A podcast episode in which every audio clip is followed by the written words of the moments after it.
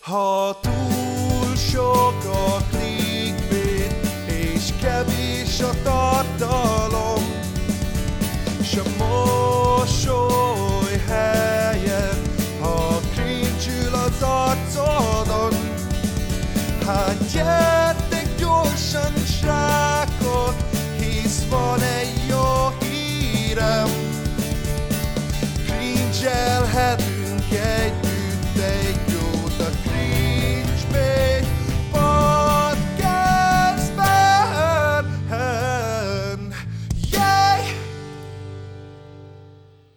Üdvözlök mindenkit a Cringebait Podcast immáron 43. epizódjában, túl vagyunk a 42-n, ugye az élet értelmén, meg szerintem nem tudom, hogy még meddig fogjuk ezt felhozni, de hát ez van, bazd meg most. Úgyhogy a komment szekció fele nem tudtam, hogy ez a 42, szóval hát, ez beszédes dolog. Mindegy, most már legalább edukáljuk ebben a, ezen a téren is a közönséget. Üdvözlök mindenkit, én Bandi vagyok, ne felejtsétek el, hogy Spotify-on, Apple Music-on meghallgathatjátok ezeket a részeket, küldjetek számunkra témajavaslatokat, a maitól egy kicsit, kicsit Hát ma is lesz egyébként egy, valaki számára érdekes témajavaslat, de na mindegy, ügyesek legyetek legközelebb is. Ja, igen, üdvözlök még egyszer mindenkit, és ja, várjál, én mostanában nagyon sok, nagyon sokat szoktam nézni a Partizán YouTube csatornát, és eltanultam tőle, hogy azt kell csinálni, srácok, hogy így a podcastnak a legelején el kell mondani, hogy nem fogjátok elhinni, de iratkozzatok fel. Na, mit szóltak ehhez? Wow, Fel nagyon kell iratkozni. vagy, Bandi. Micsoda Fel kell iratkozni a. YouTube csatornára, srácok. Eddig eltelt úgy három év, hogy szinte szerintem soha nem is mondtuk. és most csak azt mondom, hogy iratkozzatok fel. Mit szóltok hozzá? Na, igazából ennyi. Nem vagyok itt egyedül egyébként, hanem itt van velem még Bálna is. Szevasz Bálna, üdvözöllek téged. Hello, szia, sziasztok, minden, minden nagyon nagyszerű itt. Egyébként szerintem az egyik utolsó adás lesz, hogy innen, innen jelentkezem be Svédországból, mert hát lassan megyek haza, úgyhogy... Bizonyám. úgyhogy Hát, hogyha akkor már nem tudok Orbán Viktor beenged téged a ezébe. Hát igen, ez egy jó, jó kérdés, majd átjutok-e a határon, vagy, vagy át kell lopóznom. Fe, fene Ja. tudja, de, de még itt vagyok, és minden, minden, minden tök király. Milyen idő van Svédországban? Meg Hát egy olyan mínusz egyes, mínusz kettes fok van, Komolyan? és néha esik a hó, és néha hideg van, de általában mindig hideg van. Szóval Hát itt Ezt tudom mondani. Amúgy de szóval ott, itt otthon, otthon jó idő van, otthon jó idő van. Itt Na nincs, hát itt akkor nincs. ennek örülök Bálna. Remélem nem marad benned semmi. Nem, nem, most csak gondoltam, csak így ilyen, tudod, ilyen full casual bejelentem, és akkor tovább mehetünk végre. Nem kell ezen rugózni, hogy milyen időjárás van itt. De most még mindig erről beszélünk, szóval. Bandi, légy szíves. Move on. De hát, mint ahogy már megszakhattátok, nem csak ketten vagyunk itt ebbe a képzeletbeli stúdióban, hanem van egy vendégünk is. Trunk Tamás, azaz Double T, üdvözlünk téged is, szia! Hello, sziasztok, srácok! Köszöntök minden kedves hallgatónkat. Hmm. Na, az első kérdésem az, hogy double T vagy double T? Jó kérdés. Fú, ezt meg se kérdezte senki. Különben double T igazából, de double T is lehet. Ahogy szimpatikusabb, ahogy, ahogy, ahogy, uh, ahogy jobbnak írod le- érződik. Mert ugye úgy írod le, mintha deb, deb lenne, de Egy- mégis ugye a double szót, mert ugye azt jelenti, hogy két T, vagy gondolom Igen, igen. Ez a deb az belecsusszant, de meg tudom erősíteni, hogy a debnek semmi köze nincs a double T-hez, Aha, hanem double T, mert Trunk Tamás, dupla T, Igen. double T. Yes. Igen, azt összeraktuk, csak a debelés az meg olyan... Igen. igen, vala, valamilyen egyből arra asszociálom. Fortnite-os hatalmas, volt. nagy, hatalmas nagy buzi boomer fejjel, már arra, hogy egyébként tényleg, hogy most mivel te egy teljesen más generációt képviselsz, ezért nekünk nagyon, hogy mondjam, ilyen hogy mondjam, ilyen mega boomernek kell veled lennünk, és ráadásul közben meg ilyen olyan szánalmas poénokat kell nyögnünk, amivel önmagunkat rá, járatjuk le. Oké? Okay? Ez alapból De ne öregezzétek már le ennyire magatokat, srácok, azért annyira, annyival nem vagytok idősebbek. Hát Mert figyelj, én 29 vagyok, vagyis idén leszek Ez egy 30. 12-es, nem olyan sok az. Na, Nem érted, vagyunk ja, olyan ja, messze. Ja. Valami- egy Lélekben közel állunk egymáshoz. Igen. Figyelj, ak- akkor, akkor kezdjük meg a izét, kezdjük meg a, alapozzuk meg a hangulatot. Amikor, Jó. amikor én még az utcán jártam, meg nem bandáztam, akkor csak se születtem. Én bezzeg a te korodban. ja, ja, ja. Egyébként köszönjük, hogy elfogadtad a meghívást, nagyon, nagyon szuper, hogy egy... Hogy, Hát köszi, hogy így meghívtatok. Ja. Na, Ja. Akkor, akkor bálna. Mizu van. Hmm. Hát uh, Mizu van. Hát én arra gondoltam, hogy itt a legelején uh, beszéljünk röviden arról, vagy beszélj röviden arról, hogy uh, az interneten mit csinálsz, elsősorban Aha. arról, hogy az interneten mit csinálsz. Ha akarsz, akkor kitérhetsz másra is, csak egy kicsit jobban megismernek azok, akik életükben most látnak először, és így felnyögtek, hogy ki a faszom az a Double T. Hey, jó, akkor uh, ki is az a Double T? Fú, ez meg nagyon ilyen erősen úgy generációs. Na mindegy, uh, Úgyhogy sziasztok még egyszer, én Trunk Tomi Double vagyok. Alapvetően az interneten, uh, hát igazából nem csak az interneten kezdtem el tevékenykedni, hanem nekem egy uh, attól függetlenül, hogy fiatal vagyok, és 17 éves, és akkor 13 éves voltam, de nem az interneten kezdődött el nekem minden, hanem nekem egy fordított sorrendem volt. Először könyvet írtam, idén jelent meg a második könyvem, és különben ugye van egy YouTube csatornám, ahol én alapvetően a sneakerekről, tehát az utcai sportcipőkről kezdtem el beszélni, ami hát egy akkor kifejezetten szokatlan téma volt, vagy ennek nem volt még egy ilyen nagyon nagy hát nagyon nagy közönsége talán itthon, de azt hiszem, hogy az egész, egészen jól változott így az elmúlt években, és hát egész sok mindent csinálok, válogatott alpes és sielő vagyok, épp most is Szlovéniában vagyok, úgyhogy onnan jelentkezek be ebbe a képzeletbeli stúdióba, különben hogy ez a digitális világ, hogy így Bálna Svédországban, Bandi otthon, én Szlovéniában, és, és mégis itt tök jól tudunk dumálni. Minden esetre sok mindenben vagyok aktív, sielő vagyok, könyvet írtam, előadásokat tartok, márkákkal foglalkozok, márka tanácsadással foglalkozok, és persze van egy YouTube csatornám, ahogy mondtam, amit, amit pörgetek. Volt nemrég egy kerekasztal beszélgetésem, ami, ahol uh, új generációs polihisztorként mutattak be, ami nekem kifejezetten egy unszimpatikus szó, mert nekem ez a polihisztor, ez, ez nagyon egy olyan dolog, egy, egy olyan kifejezés, ami azt sugalja, hogy valaki így mindenhez is, de úgy semmihez sem ért igazából, vagy, vagy nem eléggé. Én, én, én abban hiszek nagyon, hogy az embernek uh, a, hát a horizontális tudáson túl a vertikális tudásnak nagyon mélynek kell lennie, és, és, és ha valamihez érteni akar az ember, akkor, akkor először az első dologban mélyüljön el. Úgyhogy, úgyhogy ez vagyok én, Tomi. Uh-huh. Hát ez egyébként egyetértek, mert rengetegen itt az interneten szeretnek nagyot mondani, de nagyon tetteket nem visznek véghez. True. És igazából ebben a világban élünk. Még annó azt hiszem a Tibi atyával beszélgettünk, vagy hm. Tibi atya kitalálójával beszélgettünk erről a post-truth világról, hogy mindenki ja. él a saját kis buborékában, és igazából nem feltétlenül a tettek mentén, hanem inkább a uh-huh. nagyot mondások, meg az, úgymond a elvek, meg oldalak mentén tájékozódik, meg, meg nyilvánul meg. Neked ugye hát elég sok minden van már így a, a batyuban. Van egyébként valami olyan dolog, amit még nem próbálták ide, ki szeretnél, és esetleg látsz benne potenciál? Egy ilyen dolog volt nekem a zenei világ, amiről úgy tudom beszélgetni is fogunk, Így ennyit, van. mert én is leszpoilerezek, mert ez, ez, ez biztos, hogy ez egy izgalmas téma, úgyhogy igen, a Crazy Life is most már egy millió fölött jár, ami nekem tök durva, mert nem számítottam rá. Na mindegy, erről majd úgyis később beszélgetni fogunk. Um, Most így nehéz ezt így megfogalmazni, minden esetre idén még a harmadik könyvem be szeretném fejezni, és ki szeretném adni azon túl pedig még biztos vagyok abban, hogy tök sok, tök sok minden fog történni, tehát a bemutatkozóban is olyan nehéz mindent összefoglalni, mert amúgy nekem is van egy, egy, egy rádió műsorom a Spirit fm amit így hasonló távolságban szoktam felvenni a vendégeimmel, mint mi most ezt felvesszük, meg indul, újra indul most a tévéműsorom és az ATV Spiriten, úgyhogy, úgyhogy sok dolog van, és hál' Istennek már így nagyon sok mindenben, amiből így álmodoztam, meg amire, amihez így vágytam, ki mm. tudtam, hát nem, nem szeretem azt szót, hogy kipróbálni, kipróbálni, hanem, hanem ténylegesen bele tudtam ásni magam. Úgyhogy kíváncsi vagyok, hogy még mit hoz a jövő, de, de biztos vagyok benne, hogy azért még lesznek olyan dolgok, amik még most nincsenek fent a Tomi térképen. De önmagában egyébként ezek, ezek tényleg nagy, nagy sikerek, viszont mennyire, hát hogy mondjam, hogy ki, ki volt neked segítséged abban, hogy ezeket a dolgokat így meg tud valósítani, akár így a, így a, mit tudom én, így a rádióműsornál, hogy ez, ez például ez is hogyan, hogyan jött így össze, meg hogyan, hogyan működik, hogy ki volt az, aki így segített így az életed során, hogy, hogy ilyen fiatalon így el tud jutni erre a szintre, így egzisztenciálisan.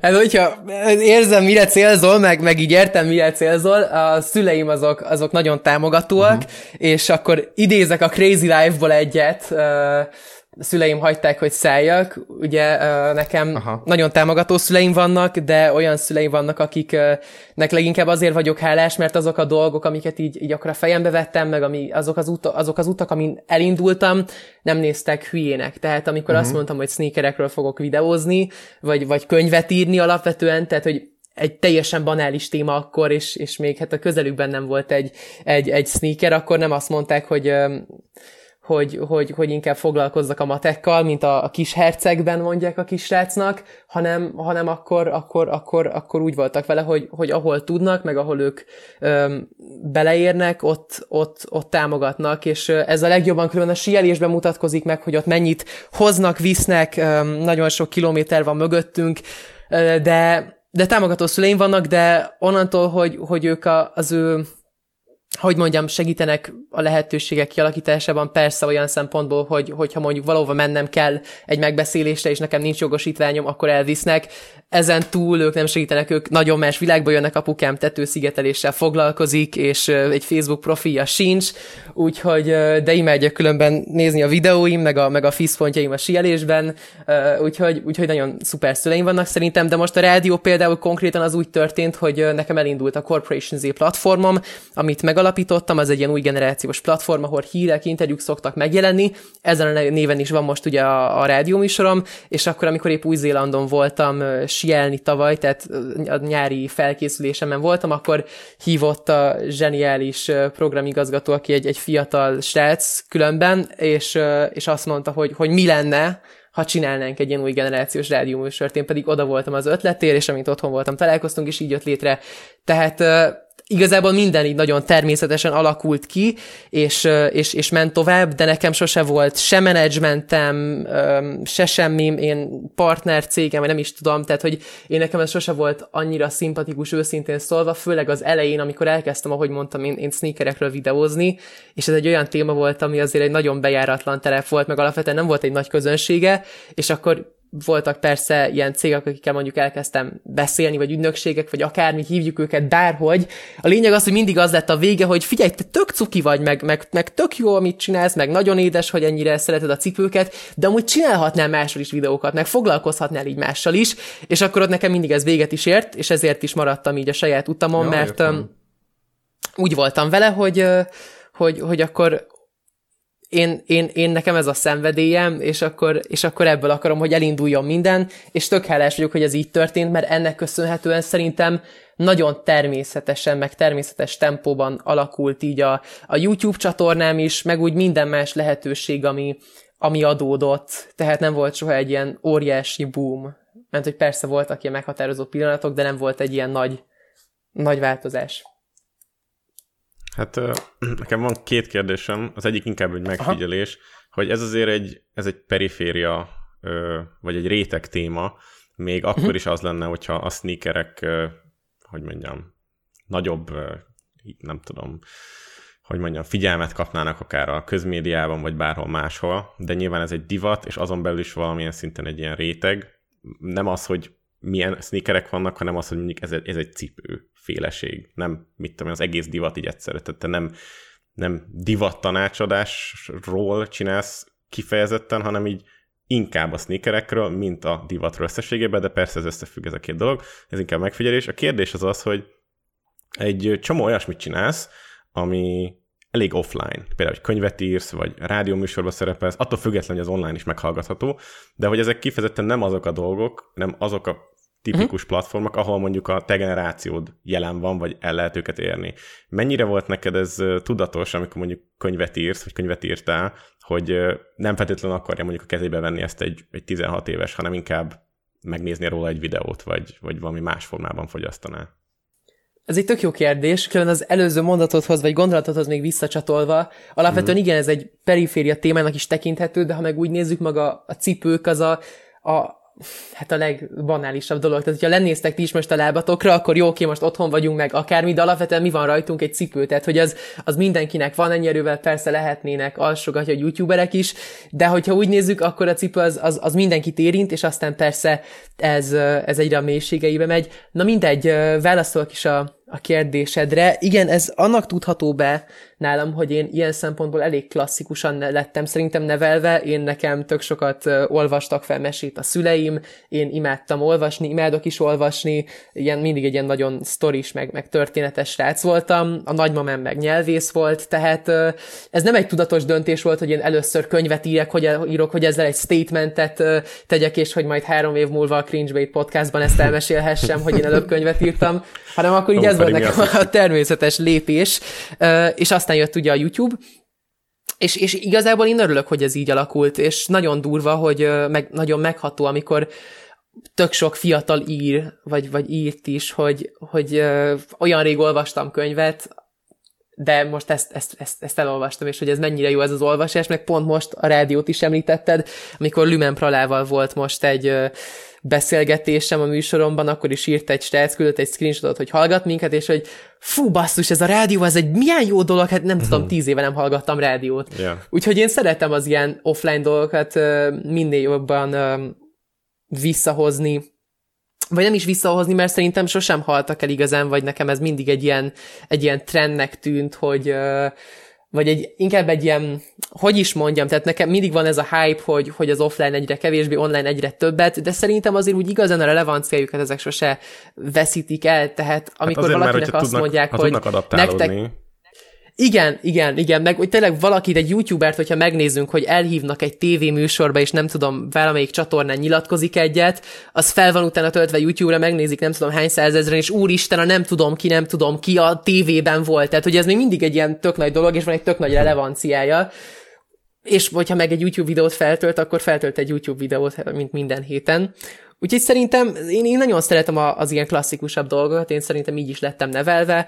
Um, és e- ennek ementén fogok tovább menni. Tehát te nem úgy De ez nem egy ilyen brutál hogy, tudatos dolog. Te nem úgy látod a te generációd jövőjét, hogy mondjuk 20 év múlva a tévére, meg a rádióra, meg a mozikra mondjuk nem lesz már akkora szükség, vagy demand. Én vagy egyáltalán kereslet. nem így gondolom. Most persze ugye a mozi az egy tök más kérdés, most ebben a jelenlegi helyzetben az, az más miatt veszítette el az elmúlt egy évben most a, hát de a azért ez egy folyamatnak a része, korona ide vagy oda, tehát hogy ez elég nagy a térnyerése a az on-demand ilyen vodoknak. Persze, persze. De én szerintem a kettő jól megfér együtt. Tehát én nem látom ezt radikálisan, hogy egyik vagy másik, hanem, hanem én, én, én továbbra is úgy gondolom, hogy ez ugyanolyan, mint azt mondják, ugye, hogy mi nem tudunk már, már rövidet fogyasztani, és, és, és 8 másodpercet tudunk megnézni, ezért is ugye menő elvileg a TikTok.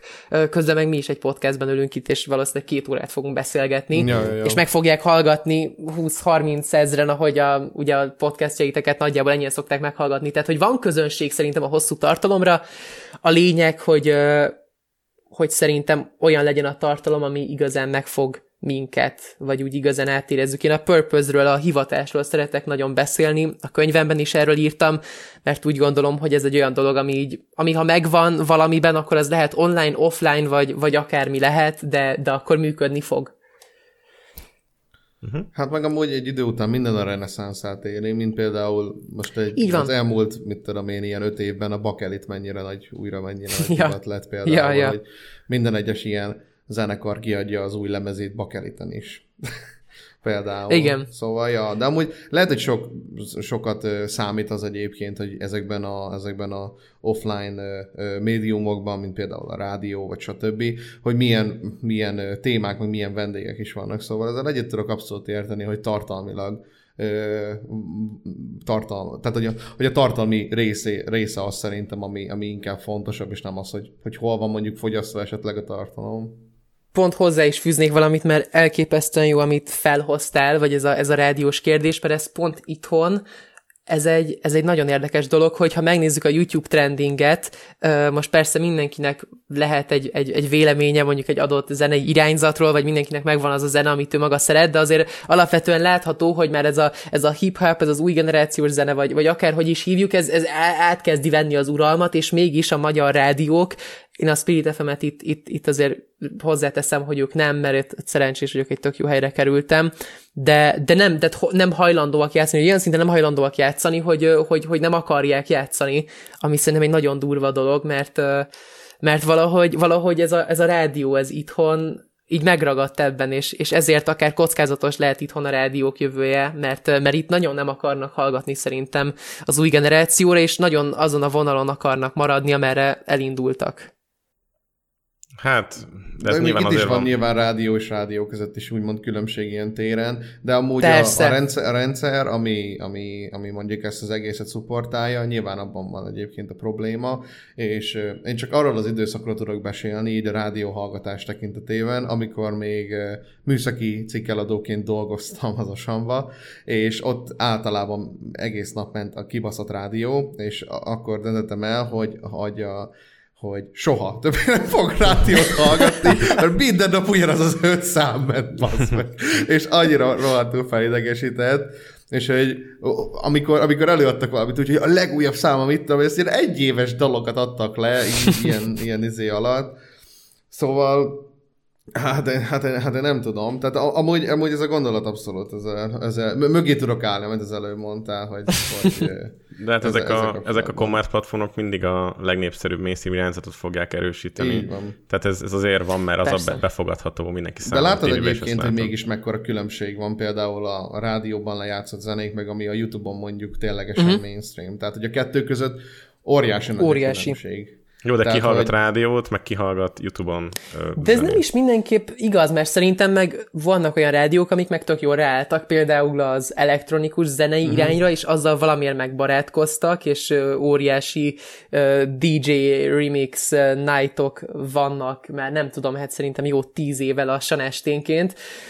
Ö, közben meg pedig azért szerintem most, hogyha őszinték vagyunk, egy, egy elektronikus zene azért egy, egy klasszikus idősebbnek nehezebben befogadható szerintem, mint egy ugyanúgy beszéddel ö, kiadott zene, vagy nem is tudom, hogy hogy fejezzem ki, mint, mint bármilyen új generációs, trendinges, YouTube-os zene, de de kíváncsi vagyok, hogy ez, ez így meddig tart, vagy hogy mikor lesz egy átállás, lesz-e egy átállás, nem tudom, hogy ti ez, ebben hogy gondolkodtok, vagy erről mit gondoltok. de, de akkor ezt jobban kibontom, hogy jobban megértsétek, amit mondtam. Azért, azért más a közönség, mert mennyire látod azt te magadban, hogy mondjuk ahelyett, hogy te a Spotify-on hallgatnád a zenédet reklám nélkül, hallgatod mondjuk a, az a baj, hogy nem tudom, milyen rádiók vannak otthon. Mert ilyen Danubius, meg ilyen sláger már nincsenek. Tök mindegy, A sláger azt szerintem biztos, hogy van még. nem? ahol, mit tudom én, három számonként biztos egy megszakítás, stb. stb.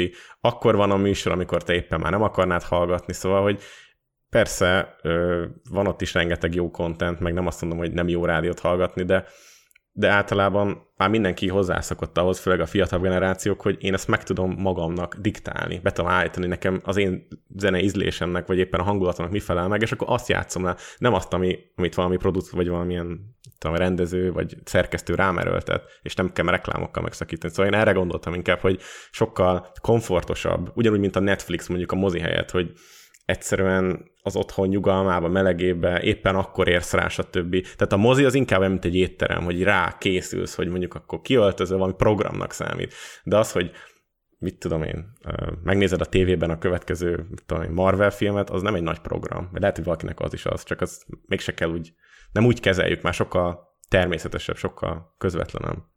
És szerintem ez igaz a rádiós témákra is. Én nem látom azt, hogy mit tudom én, miközben én mondjuk dolgozom, vagy filmet nézek, vagy nem filmet nézek, hanem mondjuk játszom, rádiót hallgatok, amiben tele van reklámmal, mindenfajta hülye hirdetéssel, vagy akármilyen egyéb promóval, megszakítva azt a fajta mondjuk zeneiséget, amit én várok rádiótól. Ezzel a, ezzel a Spotify-on reklám nélkül pont szíven találtam, mert egy, egy hete járt le a Spotify Premium, és még nem újítottam meg, úgyhogy ez rám most nem igaz. De ö, szerintem én mindig is úgy voltam vele, hogy amikor így a rádióban, nem tudom, én már amikor kicsi voltam, és YouTube-on ugyanúgy meg tudtam már hallgatni a zenéket, amikor a rádióban jött a, nem tudom, mit imádtam, akkor Macklemore-nak a Thrift Shopja, akkor háromszor annyira örültem, mert, mert valahogy annak volt egy varázsa, hogy ez, ezt pont szeretem, és ez pont ott jön. De szerintem ugyanúgy, ahogy, ahogy mondjuk podcastek is, is tök sokszor már átülnek rádió formába, szerintem ilyen, ilyen téren is lehet újítás, vagy, vagy még jobban megnyerheti a relevanciáját egy, egy ilyen klasszikus felület. Én azt abban hiszek, hogyha az ember kombinálja az új generációsat a régebbi generációssal, abból tök jó kombók lehetnek, és abból tök jó dolgok tudnak kisülni. De akkor, hogyha most konkretizálni akarnánk, és tudom, hogy a band is ezt akarja mondani, ha például nézzük a Trio podcastot, ami ugye a YouTube-on indult el, meg gondolom Spotin, meg mindenhol ott van, de most ők átmentek, és a Manna FM-en nyomják, hát félig offline, félig online formában. Ez szerinted egy természetes evolúciója mondjuk egy podcastnak, hogy oda eljut, és akkor ez már a, ez egy magasabb szint, mint hogy mondjuk megmaradnának az online platformokon, ahol egyébként több emberhez elérnek teszem fel. Szerintem olyan, hogy természetes evolúció ebben az őrült digitális világban már nincs. Tehát a természetes evolúció, hogyha úgy vesszük, akkor az, hogy elkezdünk, nem tudom, YouTube-azni, akkor onnan megyünk ide, oda, könyvet írunk. Nekem ez pont fordítva volt, ezt már beszéltük, tehát könyvvel kezdtem, aztán jött ez így, az jött be onnan. Szerintem már nincs egy podcastnak se egy természetes evolúciója, nem sorolnám mondjuk a, a rádiót egy podcast felé se, ford, fölé se fordítva. Én szerintem az tök jó, hogyha mondjuk egy ilyen podcast egy rádió formában egy új közönséget tud akár megszólítani, vagy egy új közönséghez tud eljutni, mert mondjuk lehet, hogy nem mindenképp érintkeznek azok, a, azok az elért emberek, vagy, mm-hmm. vagy az elért célcsoport, de, de szerintem nincs már olyan, hogy, hogy ilyen természetes evolúció. Tehát szerintem azt már tökre beláttuk, hogy, hogy mondjuk egy terméket, hogyha kidobnak a piacra, azt se lehet már így természetesen ö, csak egy, egy klasszikus, ugye a 10 évvel vagy 20 évvel ezelőtti ö, termék életciklus görbével ö, leírni és, és felépíteni, mert nem csak az van, hogy tévéreklámot csinálsz, és aztán, és aztán kiadod a terméket, és aztán mainstream lesz, és aztán elavul, és aztán kimegy a divatból, hanem ez egy, egyik kerül a másik, fölé, mögé, megfordul, Instagram, hype, valaki csinál róla egy videót, valaki csinál róla egy rantot, nem is tudom, akármi, és a végén valahogy egy isteni csoda folytán menő lesz, és, és, és sikeres lesz egy adott termék. Tehát ahogy szerintem ennek sincs már egy természetes folyamata, úgy nagyon kevés dolognak van már szerintem egy természetes folyamata. Mi fiatalok is, tehát annyi fiatal van, aki világmegváltó ö, startupokat csinál, és közben meg, és közben meg otthon él, és, és a szüleivel lakik. Tehát tele vagyunk szerintem ilyen paradoxonokkal. Igen, hát nagyon sokszínű, nagyon sokféle lett, nagyon széttagozódott a dolog, tehát ezért van az, hogy, hogy egy-egy rádió műsor az már nem tud akkor a hallgatottságot termelni, de hogyha összeadna minden számot, hogy mondjuk online, offline, egyéb felületeken, ahol meg tud jelenni, meg ahol marketinget csinál, úgy már ja. De én például látod azt, hogy mondjuk a Spirit FM tévében hirdeti magát, vagy lehet, hogy az ATV hirdeti magát, nem tudom, vagy online, vagy izé bannerekkel, vagy YouTube videókkal hirdeti magát. Tehát én nem látom ezt, mint hogyha ennek nem lenne akkor a büdzséje. Vagy mert tudják, hogy ezzel nem lehet új embereket behívni, vagy behozni, hanem inkább csak a műsorpalettát, a meglévő rádióhallgatókat akarják rávenni. Tehát, hogy van egy ilyen pool, van egy ilyen közeg, amiből építkeznek, és nem hiszik, vagy nem hisznek abba, hogy ezt sokkal fel lehet vinni. Magyarán nem lenne jó a az ezeket magyarul nem is tudom ezeket a szavakat. Nem lenne elég visszacsatolása, hogyha befektetnének nagy pénzt Aha. a reklámba. Szerintem egy ilyen dolgot úgy lehet felépíteni, mondjuk egy, egy rádiót, amit már nem csak a fiatalok hallgatnak azért. Szerintem ezt tartalmon keresztül lehet szerintem jól építeni, tehát attól még, hogy egy, egy adott rádióadó elkezd YouTube hirdetéseket tenni, az szerintem nem azért nem működik, mert, mert büdzsé vagy akármi, hanem egyszerűen szerintem az nem működik. Tehát hát ugyanúgy, ez az, ahogy... Ezért mondom, hogy ezért nincs. De például, hogyha megvesznek. De, de persze, de, de szerintem ez nem azért van, mert, mert rádió, hanem én, én már bármivel úgy vagyok, én, én alapvetően, mert a YouTube reklámok, én ezt, én, hogyha például ben vagyok pont egy, egy ilyen, egy ilyen márka tanácsadáson, és, és, és arról beszélnek, hogy a fiatalokat, az új generációt csak a YouTube reklámokon keresztül, vagy az Instagram reklámokon keresztül lehet elérni, akkor én, azt, én ezzel egyáltalán nem értek egyet, mert szerintem az is már annyira felhigult, hogy ami ott veled szembe jön, az már nem is mindenképp uh, tud megfogni. Tehát csak a felület, az szerintem nem ad semmit. Tehát, hogy csak egy felületen, uh, ami, ami elvileg pont a célcsoportodé, csinálsz valamit, ami, amiben nincs meg az a purpose, nincs meg az a hivatás, nincs meg az az igazi tartalom, ami, ami valamiért megfogná a célcsoportod, akkor ez nem lesz egyszerűen sikeres. Tehát én, én azt látom egy sokkal sikeresebb útnak, hogy, hogy igenis az ember olyan tartalmat ültet be, akár egy rádióba, ami érintkezik ezzel a, ezzel a közeggel. Vagy akár csak egy rádió elkezd mondjuk új generációs zenét játszani, és akkor meglátjuk, mi lesz abból fél év múlva, de szerintem biztos, hogy több új generációs fogja hallgatni. Úgy úgy gondolom, hogy ezt a tartalmon keresztül lehet, tehát egy tartalomváltoztatáson keresztül lehet itt igazi változást hozni, nem pedig, nem pedig random új generációs felületeken való reklámozáson keresztül, hogyha értitek, hogy mire akarok kiukadni. Persze.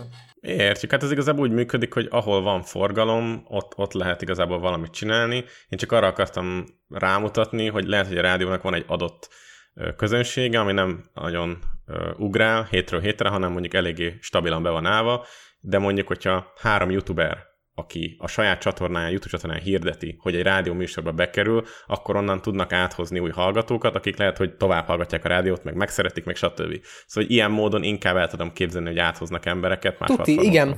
Én is ezt akartam mondani, tehát ez, ez szerintem mindenhol így van, ez ugyanúgy mondjuk nálatok is van egy, van egy, van egy podcast, és van mindkettőtöknek egy, egy közönsége, és aztán pedig meghívtak tök különböző arcokat beszélni, nem tudom, Radics Petiről, vagy, hmm, vagy, vagy Geriről, vagy akárkiről, és, és azoknak is a közönsége akár, akár ezen keresztül tud csatlakozni. Szerintem ez a digitalizációnak a varázsa, hogy a, a kollabok, hogy egy ilyen sneakeres szóval éljek, tehát az ilyen együttműködések, azok működnek már a legjobban. Um, hát Hát fejlődésként szerintem. Aha. Kollab, mint sneakeres szó, ezen egy kicsit elmosolyodtam. Hát igen, most tudod, most sneaker kollabok, most ezt, ezt már nem tudom, én, én más uh, környezetben ezt igen, nem szoktam igen. így annyit hallani. Mondjuk most már igen, mert én is kollabokról szoktam már sokat beszélni, de, de ja.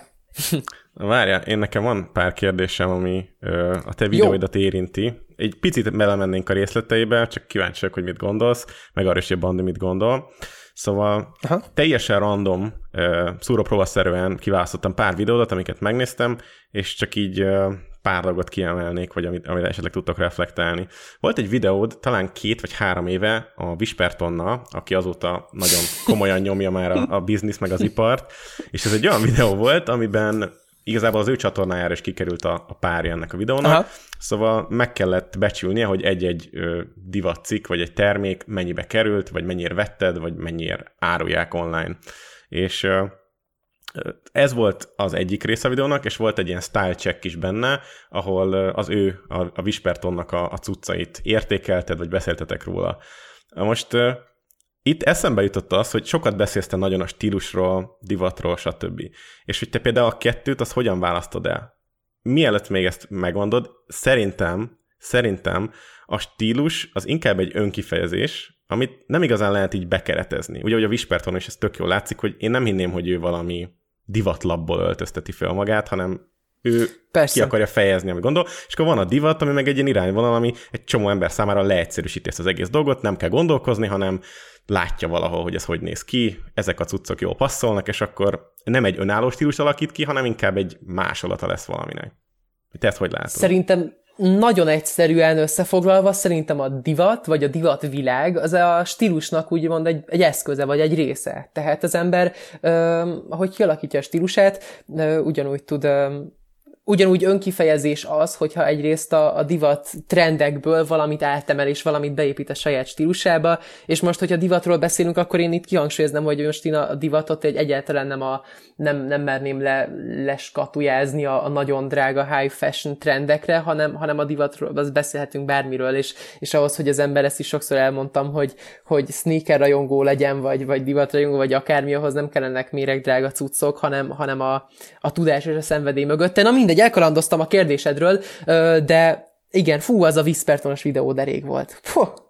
Igen, és volt benne egy 300 ezer forintos pulcsi, amiről nem tudtam felfogni, hogy az mitől annyi, de hogy ezek inkább ilyen eszmei értékek. Ezt nem értem én a divatban, hogy egy csomó ember kicsit úgy, úgy fogja fel, szerintem így leegyszerűsíti, hogy amilyen piszakdrága ilyen csúcsmárkától van, az egyfajta ilyen státuszt biztosít, ugyanúgy, mint egy BMW kulcsot pörget, és nem egy mit tudom én, Szerintem egy Opel. egyébként az, az, az változtathatott az értéken egyébként, hogy nem három random bangla, bangladesi kisgyerek csinálta ezt, hanem mondjuk az elit bangladesiek, akik ami nem, nem 30 centet nem, keresnek egy nap, hanem, hanem 50-et. Én ezt mondom egyébként, hogy valószínűleg emiatt lett 300 ezer, mert ők igényesebbek még így, így is a munkájukra. De, de mindegy, mondd Tomi, amit akartál. Igen, tehát szerintem um, ezért mondtam, hogy a divatot én nem szeretem így az értékre kihegyezni, mert mert, mert ami szerintem a, most ah, megint ez a divat szó, de hogyha most ennél a világnál maradunk, amire te szerintem gondolsz,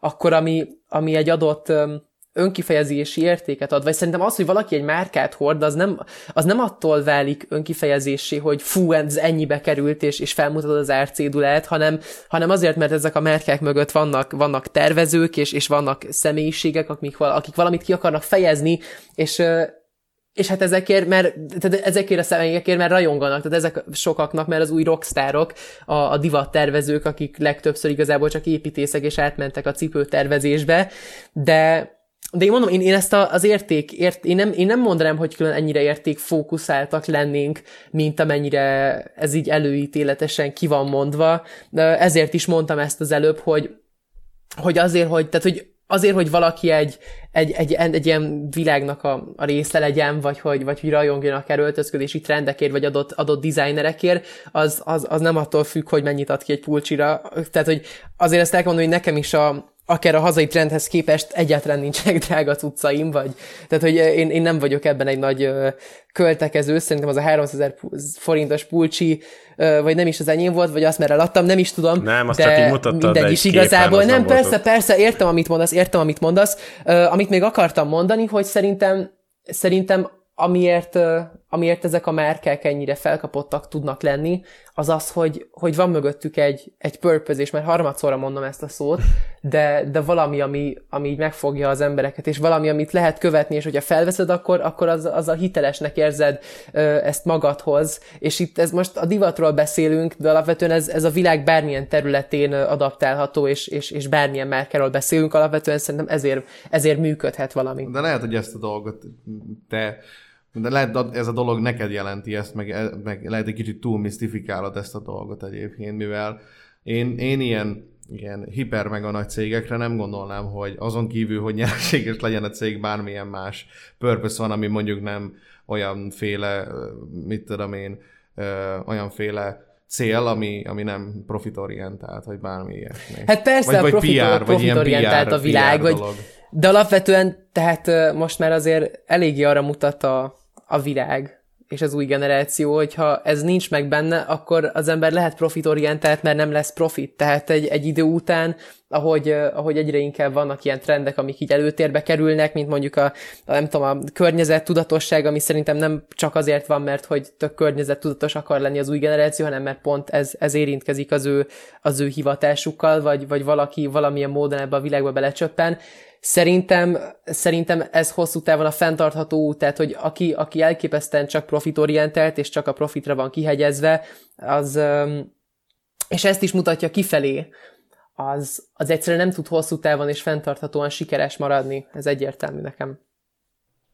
Mármint ilyen cég, céges, céges szinten gondolom? Igen, igen, igen, igen, igen. Meg aztán persze ez most jó, hogy mondod, mert ez ugyanúgy eltültethető emberekre is, tehát hogyha most tök egyszerű YouTube példával beszélünk, hogyha valaki, ezt ti is tudjátok, ha valaki nem tudom, öt évig csak clickbaitel minden videójánál, akkor láthatjuk, hogy annak most nem is tudom, egy szabiesnek hány kattintása van most, tehát ez megmutatja magát szerintem hosszú távon, és ez nem beszólás, vagy bífelés a szabiesnek, mert erről is lesz még szó, hogy bífek, meg viták, csak, csak szerintem ez ez egyszerűen így van. Uh-huh. Egy kérdés még ez a témához. Szerinted lehet objektíven értékelni valakinek az öltöz, öltözetét? A, a Á, de hogy is. Okay. Tehát egyetértünk abban, hogy ez, ez szubjektív. Egyáltalán nem. Ebben teljesen egyetértek. Persze, uh-huh. szerintem, szerintem az a stílusnak a lényege, vagy ennek az egész világnak, hogy ez egy, ez egy önkifejezés, és persze vannak ugyanúgy, de különben ez pont a felnőttek világából jönnek ezek a nagyon uh, írott szabályok, és, a, és az így hord az öltönyöd, ezt a gombot gombolt be, amikor leülsz, kigombolod, és, és hasonlók. Ezek az ilyen objektív értékelések és szabályok, ezek, ezek a, a régi um, a régi generációs divatból jönnek, és szerintem pont ezt kezd felhigulni az új generáció felé. Uh-huh. Tehát akkor, mert például e, e, abban a videóban, amit, amit említettem, ahol értékelted a, a sztáját, sztáját, vagy stílusát, a Whispertonnak, Style. style ott egy, egy lila pulcsira vette föl a faterjának az XXL-es ilyen champion polóját, amit betűrt Aha. egy nadrágba, egy sima farmerba, volt rajta egy ilyen bőrhasitasi, meg egy lila brokkolis térzokni, és ilyen nagyon pozitívan, meg ilyen nagyon ilyen, tudod, ilyen én, elismerően én nyilatkoztál most így... Tehát így, így nem igazán értettem, Én nekem például abban a szedben az most így visszagondolva is, az volt a, az a nagyon pozitív. Például nekem az, hogy, az, hogy valaki a szüleinek a pulcsiát vagy, vagy pólóit uh-huh. veszi át, meg kezdi el hordani, meg az egész vintage trend, Aha. ez nekem ez szerintem egy nagyon pozitív Jézusom. dolog, meg hogyha már az előbb a környezettudatosságot is említettem, akkor egy fenntartható uh, irány is, mert ugye ez, ez, ez egy eléggé előtérbe került érték a mai világban, uh-huh. úgyhogy, úgyhogy most nem is tudom, ez mert nagyon rég volt persze, és, és most fejből nem tudom már, hogy ott, ott miket uh-huh. és Mhm. pontosan hogyan, hány ponttal értékeltem, de, de szerintem szerintem, ha valaki, tud, hogyha valaki tud mesélni egy szetről, ami rajta van, és el tudja mondani, hogy miért van az úgy rajta, akkor szerintem az nem lehet egy, egy rossz outfit, vagy nem is tudom, nagyon beleragadtunk ebbe a divat témába, de itt ugyanazt tudom mondani, hogy, hogy öm, amit az személynek jelent. Uh-huh. Tehát, hogyha Hát például valaki... Ilyen, Bocs, bocs, mondjad csak csak... hogy ilyen szempontból én ezekkel a dolgokkal eléggé nehezen tudok azonosulni, meg egy gondolat nem jut igazából eszembe, főleg úgy, hogy hogy mondjam neked, tehát én mióta, mióta így vagyok, és így, így Aha. hogy mondjam, öltözködésről van szó. Én tizen éves koromban nekem nagyon megtetszett az emo irányzat, és én emós voltam fiatal koromban, és azóta ugyanezeket a fekete szűk nadrágokat hordom, még így is egy 3000 kiló vagyok, és igazából az én fashionem annyiból áll, hogy minden ruhám fekete igazából, és hogy most is rendeltem új új fekete pólókat, meg egy ugyanolyan fekete pulcsit, mint ami volt előtte, mert a másiknak már lyukas volt a zsepe. Szóval én, én ennyi- hidd el, ez, ez a világ nem el tőlem messze, mert van tök sok metalhead haverom a sí világban, tehát ez ismerem a, a fekete póló, meg fekete tour merch póló, a fekete farmerhoz kombókat a Vencockul, de Figyelj, de ez Figyelj, illik én, egymáshoz. én, ezt, ne, én ezt egyáltalán meg. nem látom tökre negatívnak. Tehát, hogy ez legalább egyszerű a szett. Pont a Lumen Prala mondja nekem mindig, hogy ő amikor, amikor, amikor, amikor így a karrieri elején volt, és így nem akart nagy összegeket a ruhákba investálni, akkor mindig csak a feketét a feketével kombinálta, mert az úgyis passzol egymáshoz, tehát szerintem egy fekete-fekete szettel nem lehet elrontani semmit. Ne aggódj. Ez a távoli, távoli kép nélküli style checkemen 10 per 10-es a szetted. Ah, nagyon köszönöm szépen. De ez jó, mert igazából attól függetlenül, hogy mondjuk sokat tudsz erről a témáról, nagyon megértő és ilyen ér- érzelmileg is hozzáértően nyilatkozol, szóval nem próbálod azt ö, elhitetni az emberekkel, hogy a te snob ízlésedet kéne követni, hogyha lenne ilyen. Kösz. Csak, mondom, ha lenne ilyen. én értem, értem, amit mondasz. Ö, nem nevezném sznobizm. Pont most egy kerekasztalomban mondtam, hogy ez, ez nem... Na mindegy, nem megyek ebbe most bele, de, de ez nem azért van, mert megértő vagyok, mert, vagy, vagy mert nem tudom, mert, mert, ezt, meg, mert meg, akarom értet, meg akarom érteni az embereket, hanem szerintem ez egyszerűen így van, ez nem megértés kérdése, vagy nem meg nem megértés kérdése, hanem hanem én is, én is az elején egy, vagy elején, én is egy olyan srác voltam, aki, én, tehát én mindig úgy voltam vele, ha még röviden maradjunk akkor ennél a sneaker témánál, és aztán menjünk már tovább, mert még valami sok témánk van szerintem, de, de én már akkor teljesen rajongtam a, a cipőkér és a történeteikért, amikor tényleg egy darab sneakerem nem volt, ami nem tudom, 20 ezer forint fölött lett volna, vagy 15 ezer forint fölött lett volna, és amikor én, én ezért is, na még egyszer akkor a szüleimnek ezért is hálás vagyok, mert amikor én cipőket kértem karácsonyra, akkor én nem cipőket kaptam, hanem ö, cipős könyveket, tehát könyveket, amik a cipők történeteiről szóltak, és szerintem ezért is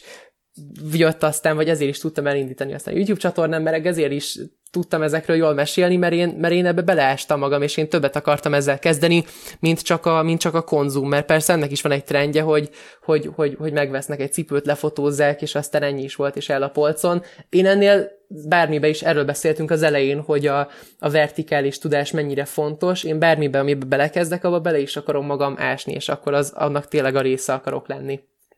Ja, meg hát benned megvan ez a szenvedély.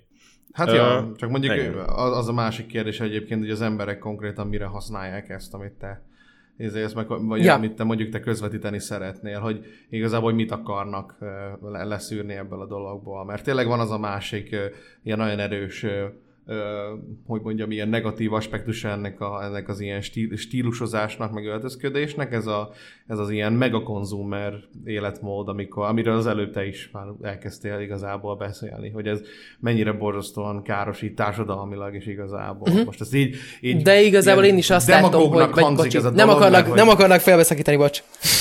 tehát, hogy demagógnak hangzik egy kicsit ez a, ez a gondolat így, meg ilyen hatalmas nagy életigasságnak, de Nem, ez, ez nem csak, nem, egy, egy, nem csak csak mondjuk így a divatra vetíthető ez ki, hanem, hanem, hanem az ilyen fogyasztásnak a bármilyen... Persze, legújabb telefon, legújabb van, tévé, pontosan, stb. pontosan, igen. És hogy Persze. Ez, ezért sokszor, ezért mondtam például azt is, hogy, hogy nehéz egy, egy, egy cégnek úgymond hitelesnek lenni, miközben ugye ez a lényege, hogy, hogy adjon el igazából. És lehet, hogy az üzenet az egy olyan üzenet, mint ami, csak lehet, hogy ez, ez az aspektusa, nem tudom, hogy mennyire mérik ezt egyébként, hogy ez az aspektusa ennek az egésznek, mennyire van jobban jelen, mint mondjuk maga a, a, a küldetéstudat.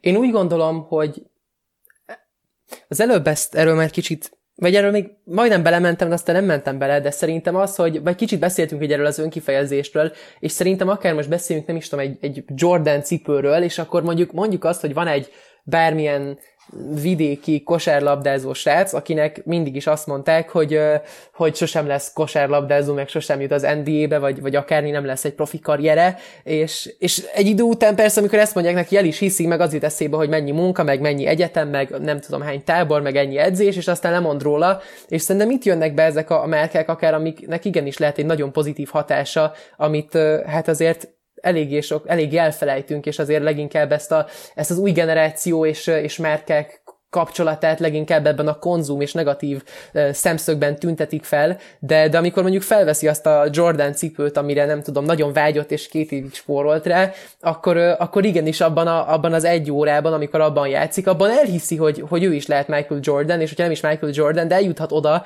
ahova, ahova szeretne. Tehát én tényleg úgy gondolom, hogy, hogy, hogy észre kell venni, egyrészt az embereknek is, másrészt a márkáknak is, hogy, hogy a márkáknak tök nagy felelőssége van, és ezzel nagyon jót tudnak létrehozni, és ezzel élni lehet, és igenis, ahogy az elején mondtam, ez hosszú távon sokkal fenntarthatóbb, mint hogyha az ember profitorientált, és, és csak megy, megy a profit után. Hm.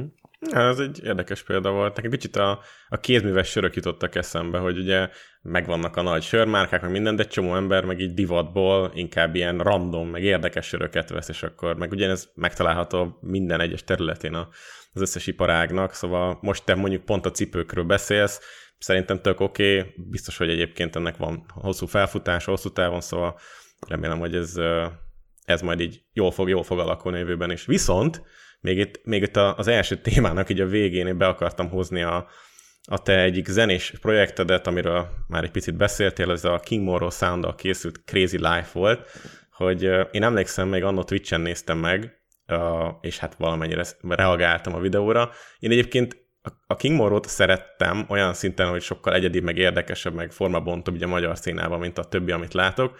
Viszont ez a dal, ez nekem kicsit ilyen kettős volt, mert úgy érzem, hogy az üzenete az inkább a szabadság, meg hogy mi döntjük el, meg, meg ez, a, ez, ez a dolog, ez, ez akkor működhet, hogyha te igazán akarod, holott hát jetskiztetek, ami kicsit, így, kicsit ilyen nekem ilyen klisés volt, hogy ugye ez, amikor elengedik a galambokat, az a szabadságot jelképezi. a, másik dolog meg, hogy ültek az asztalnál, és akkor igazából ott víz van az asztalon, vagy lehet, hogy ez vodka volt, vagy nem tudom, de nem tűnt, nem tűnt alkoholnak. Szóval... Ó, nem, víz, ez, bocs, röviden, ezt, ezt jó, hogy felhozod, hogy vodka volt. Aha. A, a teljes klip, meg a, az egész óriási, figyelj, olyan szorik vannak, óriási um, vitáink és harcaink voltak, mert én, én különben, én ugye sportoló vagyok, én tényleg 17 évesig és sosem ittam még alkoholt, és nem is tervezek, és ez volt így a, a, az első számú dolog nekem a klipben, hogy alkohol nem lehet a klipben, és akkor a vakont kiállt egy, nem tudom, egy viszkis pohárral az erkére, és akkor abból is nagy ajtócsapkodások Hűha. és veszekedések voltak, de aztán a végén maradt a víz. Végén szerencsére nagyon-nagyon jól egymásra tudunk mindig Mert nekem ez, ez, ez az a straight edge-nek, meg az edgy az összeérése, és nekem ettől volt ilyen, ilyen kontraszt ebben az egészben, hogy most menők is, meg kicsit olyan úgymond olyan túl straight edge túl normálisak is így egyszerre. Hát mondjuk ez lehet, hogy a, a karakteretekből adódóan van ez, mármint hogy a, a, a különbség a karakteretek között, mivel a te, eh, hogy mondjam, amit te sugárzol így önmagadból, az teljesen szerintem teljesen ellentétes azzal, amit mondjuk a, a, a formációnak a többi tagja egyébként. Igen.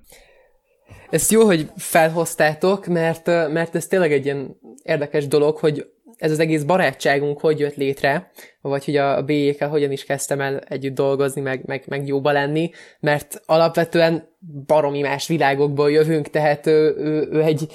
Figyelj, amikor én először először rám írt ő, hogy, hogy bírja a videóim, és hogy, és hogy tök jó, hogy, hogy mesélek, és, és nem csak a konzummal foglalkozok, és veszek, és, és fotózok, hanem, hanem sztorizok, és, és milyen jól beszélek németül, meg nem is tudom minden. Lényeg az, hogy egy nagyon kedves üzenetet írt, és akkor dumáltunk, és akkor szóba jött, hogy hogy menjek el hozzá, és akkor beszélgessünk nála a stúdióban, és figyelj, én akkor voltam 14 éves, ő pedig egy felnőtt, Csepelen lakó beatmaker, producer volt, ahova hazai gangster rapperek járnak felvenni, úgyhogy, úgyhogy ez egy ilyen kontrasztos dolog volt, meg a, itt is a szüleim, tehát hogy ugye ők, ők visznek engem mindenhova, és ezt is el kellett magyaráznom, hogy, hogy én, én miért megyek most uh, Csepelre, és, és, és ki ez a, a vakond ember, és aki amúgy nagyon-nagyon jó fej, akármennyire, akármennyire más világnak tűnik, de alapvetően attól függetlenül, hogy egy tök más világból jövünk, és tök más dolgokkal foglalkozunk, uh, szerintem nagyon sok dolog hasonló bennünk. Én amúgy a vakonat egy elképesztően, ugyanúgy az Álmost is egy, egy nagyon-nagyon intelligens srácoknak tartom őket, és, és ők is egy, tehát a munkamorál, ami, ami nekik megvan,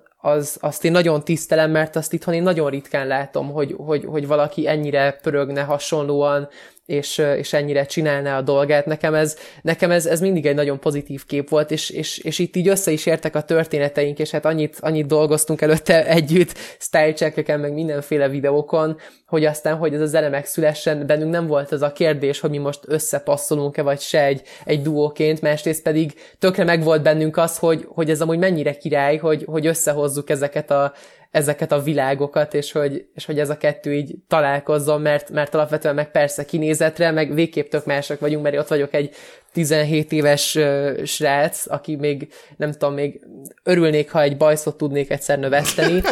Közben, halál komolyan mondom, de közben ők meg ők meg széttetovált felnőtt rapperek, úgyhogy persze voltak ebben kontrasztok, de nekem ez adta hozzá a varázslatot, és, és nem is tudom, hogy ezt, hogy mi is volt pontosan a, a kérdés, vagy a felvetés. Hát az, hogy ez amennyire kontrasztban állt ez a kettő, az, hogy te kicsit ilyen, ez a tudatosan ilyen straight edge életmód, pozitív, és hát ők meg inkább ez a Hát emelgetjük a Johnny Walker-t, és mi vagyunk a faszacsávok. Persze, ők ezt adják át a zenékben, de azért ö, szerintem kevesen tudják, meg azért a B egyre többet beszél róla, hogy ők, ö, ők azért attól függetlenül, hogy, hogy persze a flexelés az, az menő, és, és ez egy ilyen laza életmód, ők azért nagyon, de a B-nek egy, nem akarok erről beszélni, mert ő se, ő se szeret erről beszélni, meg ki is nyír, hogyha tudja, hogy beszélek ilyenekről, de neki egy, egy nehéz gyerekkora volt nagyon, azért ő ezt, ezt nagyon maga építette fel az egészet, amit, amiben benne van, és amit most, most megél. Álmos is egy, egy elképesztően keményen dolgozó srác, úgyhogy attól függetlenül, hogy valaki egy ilyen képet ad, hogy, hogy ő laza, mert persze azért, azért ezt jobb látni mindenkinek, hogyha valaki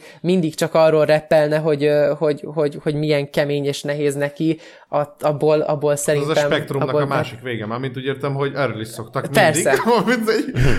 ja, hogy erről is És ezért ez a b és ezt beszéltük, meg ők is ezt mondták, hogy nekik ez, ez így az első ilyen olyan zenéjük volt, ami, ami kicsit ilyen, ő úgy hívta, hogy hálátadás, de, de nem is tudom, tehát ez a ez az, hogy, az, hogy ezt, ezt egyszer így megmutassák, hogy, hogy, hogy, hogy mi van az egész Halálunk mögött. napjáig flexelünk. Hogy, hogy, Hát most figyelj, a kettőt, pont ezt beszéltük, hogy tök jó lehet kombinálni. Most, hogyha az egészet kontrasztba rakjuk, akkor, vagy nem is kontrasztba rakjuk, nem is tudom, mit mondok, mert, de, tehát, hogy a szövegnek az egyik része tök laza, és tök halálunkig flexelünk, a másik része meg az, hogy, az, hogy, az, hogy amúgy hogy, hogy, hogy, le, hogy jutottak ők el idáig, meg persze, hogy én hogy jutottam el odáig, ahol nem tudom, ahol most már tartok, mert nem, most én nem, nem szeretem így ezt így, így, így hangoztatni, hogy itt vagy ott tartok, mert szerintem még tök sok dolog áll előttem, de, de szerintem tök, abszolút látszik benne tökre a... fontos az, hogyha egy ilyen pozitív üzenetet abszolút, akar az ember látszik átadni. benne az értékes üzenet, de ugyanúgy látszik benne ez a felszínesség, ez a flexeljünk, mert menők vagyunk, meg tök grateful minden, közben vizet iszunk a, a teraszon, szóval mindegy, voltak benne érdekes ilyen erről, a, erről a flexelés dologról egyébként így mit gondolsz? Mert számomra kicsit ilyen visszás, meg ilyen. Nekem nem annyira szimpatikus ez. Főleg az, hogy ilyen sokan flexelnek, és hogy így yeah, anyagi javak, ó, pénz, dolgok. Tehát hogy nekem ez abszolút ilyen, ilyen. Szerintem ez nem egy, nem egy olyan túlzottan Értem, amit mondasz üzenet. teljesen. Tehát, hogy te, te így Persze önmagában a erről flexelés az magában, az, az persze, hogy egy, egy visszás dolog. Szerintem, szerintem fontos látni azt, hogy ilyenkor, hogy mi van mögött, és szerintem azért jók az ilyen zenék, ahol ez is, ez is benne van, meg elhangzik benne, hogy, hogy mi van mögötte, mert, mert maga az a flexelés, az szerintem máshogy fogalmazok. Ez tényleg arra jó, vagy, vagy abban tud egy pozitív dologként hatni, hogy, hogy igenis meg kell azt mutatni, hogyha te- tegyük fel, most vegyünk egy tök klasszikus példát, én is voltam vendég a, a rádió, vagy nem rádióban, tévében, TV2-nek talán, valamelyik műsorában, ahol többször is hívtak, mert egy baromi jó fej öm, szerkesztő srác van, és ilyen pénzügyi téma volt, és akkor az volt a téma, hogy hogyan lehet a fiatalok pénzügyi tudatosságát erősíteni, és kellően edukálni őket, és stb. stb. És hogyha most egy ilyet meghall egy fiatal, akár egy iskolában, tehát kinek van, tehát kinek szimpatikus még az, hogy, hogy, hogy ebbe az egészbe így belecsöppenjen, beszéljünk akár itt a, a, a sikerekről, vagy a pénzről, vagy akármiről, hogyha most már a flexnél tartunk. Tehát szerintem tök fontos az, hogy, hogy a fiataloknak egyrészt egy, egy ilyen kis hogy is mondjam, az álmodás az tök fontos, és az, hogyha valaki egy- megnéz egy D-jét, aki, aki flexel és szimpatikus neki az egész, és azt hozza ki belőle, hogy akkor ő dolgozik érte, akkor szerintem ez egy nagyon pozitív dolog, és egy nagyon jó hatású dolog. Világos egyébként, tehát hogy ezt így is lehet nézni, de amúgy úgy is lehet nézni, hogy provokáció egyébként, mivel amúgy sokak számára ez ilyen, főleg mondjuk Hát itthon figyelj, nézd rá a B-re, ő neki az egész tűnik, nem? személyét, ő, ő, ő provokál, tehát hogy nézd már rá, szét van tetoválva mindennel, ő egy, ő egy provokatőr, vagy nem is tudom, Aha, hogy mondják ezt magyarul. igen. De, de persze, hogy provokál, de hát, de hát ki nem provokál, hát srácok, ti is provokáltok, hát de az első ja, hát kérdésetek az volt, hogy ki segített nekem a, az utamon, Hát meg, jó, hogy rendben ki van, hát az most, ez most ilyen. Én nem, ezt nem negatívan mondom, én ezt tökre élem, tehát hogy szerintem a provokálás, és az, hogy az ember, az, hogy az ember kicsit provokálva ráirányít hangsúlyt dolgokra, vagy, vagy, vagy, vagy elindul egy úton, az szerintem egy tök jó dolog, de ez ugyanúgy igaz a B-re, vagy, vagy akár erre az egész irányra, vagy a Crazy Life-ra. Ugyanez volt, hogy, hogy van egy, egy, egy tartalom, amit át szeretnék én is adni, és mindenképp az volt a célom, hogy, hogy inspirálni tudjak fiatalokat, és ezt és elmondjam azt, ami így a fejemben volt, meg a fejünkben volt, azt, azt valahogy úgy kell átadni, hogy közben, hogy közben izgalmas is legyen. Most ki akar meghallgatni az iskolában egy pénzügyi edukációs ö, videót, különben meg rámennek a nem tudom, ismeritek az Einzig Straßenbandénak a, a, a YouTube csatornájára, akik német gangster rapperek, és dobálják a pénzt, és na így már rögtön szimpatikusabb a pénzügyi világ, így már sokkal több kedvem van eljutni oda, mint hogy arról hallgatok, hogy milyen kemény ez az egész út, és, és mennyire fontos így meg úgy a spórolás. Mondjuk ezt is jól át lehet adni a BSV srácok, mert mindenkit arra motiválnak, hogy ladába fektessék a pénzüket. Úgyhogy figyelj, mindennek van szerintem két útja, meg véglete. A B is már arról beszél, hogy hogy knowledge flex, és hogy a tudásra kell flexelni, amivel egyetértek, legalábbis az utolsó videóinkban Ezek mindig erről beszélt ő is, meg beszéltünk. Ilyenkor, ilyenkor érzem magam néha kicsit öregnek, amúgy, amikor, amikor meg, tehát, hogy am, am, amikor így megnéztem annó egy ilyen Filius Day, vagy, vagy, vagy bármilyen ilyen számot, és így, így végighallgattam, akkor, akkor döbbentem rá, hogy megöregettem, geci. Tehát, hogy abszolút akkor volt az az érzés, hogy így én, én, én ebből már nem értek semmit. De az, az feltűnt, hogy egyedi, nem? Az feltűnt, hogy nem Az persze, tehát hogy én, én nem tudom egy ö, skatujába sorolni például a, a King Morrow-t ö, a izével, mit tudom én, a Tidenivel, az meg, vagy, vagy Manuellel, vagy mit tudom én, ezek nem, nem egy, szerintem nem is egy súlycsoport, mert De pozitív Sok- vagy negatív értelemben? nyilván Most kíváncsi pozitív, mert sokkal pozitív értelemben, self-made-ebb. abszolút pozitív értelemben. Még úgy is, Értem, hogyha értem, soha nem értem. hallgatnám egyébként, mivel nem az én, nem az én De miket, te, de... te kit, kit hallgatsz, vagy kit szeretsz, csak kíváncsivel tettél? Én, hát én, én, én ilyen nagy medál. Metal vagy? Medál szeretem. Medál. Ö, Nem, amúgy én a- általában metal zenét szoktam hallgatni, viszont nagyon, ö, én inkább ilyen, nagyon ilyen szövegorientált zenéket szeretem, ezért szeretem a metal zenéket is például, de amúgy én meghallgatok minden olyan zenét, amiben érzem, hogy a zenének van Amire úgymond reagálni kell. lelke, van, úgy, van úgymond lelke, nekem nagyon fontos ez, mert én is, mit tudom, én zenéket csináltam, meg én is voltam a zenekarban, meg mit tudom én, én ilyen zenészként tekintek egyébként magamra, ilyen zene, dalszövegíró, énekes, faszon tudja mi, és hogy nekem nagyon fontos ez, hogy a zene ne csak azért legyen, mert hogy kiszolgáljon valamit, hanem azért, hogy egy alkotó ki tudjon fejezni valamilyen érzelmet vele. És én az ilyen zenéket hallgatom. De ebben, ebben nagyon egyetértünk szerintem, meg nem tudom, hogy, hogy átjön a Crazy Life-ban, vagy úgy érzem, hogy nem jött át, mert kicsit negatívan állsz hozzá, de, de nekem mindenképp ez volt bennem, tehát hogy én, én kiskorom óta, én, én, ahol mi neked valószínűleg a metal, nekem az a rap volt, és Aha. a hip-hop világa.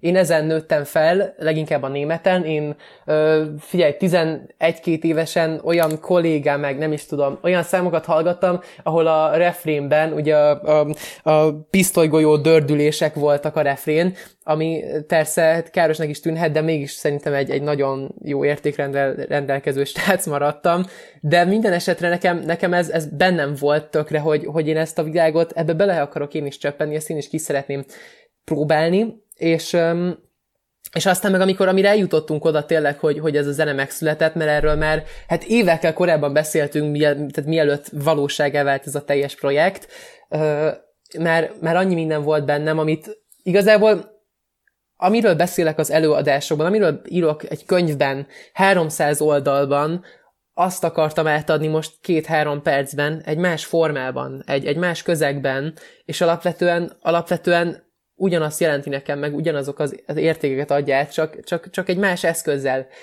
Tehát szerintem nem, nem is tudom, különben rím technikailag is amúgy úgy írtuk a szöveget, hogy, hogy, hogy nagyon-nagyon jó legyen, meg, meg hozza a szintet. Persze, hogy nem is tudom, nem egy Eminem, nem tudom mi, tehát, hogy nem, én, nem, én nem tudok arról beszélni, hogy, hogy nekem nehéz volt a gyerekkorom, mert én, én egy tök jó családból ö, származok, és egy, és egy Hát de elfékelhetnéd legalább, érted? Mert nem, de, Tessék? simán elfékelhetnéd. Te is mondhatnád. Ja. Azt, hogy yeah, rossz volt a család, ó, de rossz, rossz helyre jöttem, most van, van pénzem, yeah, nők, ivás. Nekem sokszor vagyok csak nem, de ez az, ami tőlem nem fog jönni soha. Ez, ez nem valószínű. De fú, hol is tartottam, mit akartam mondani?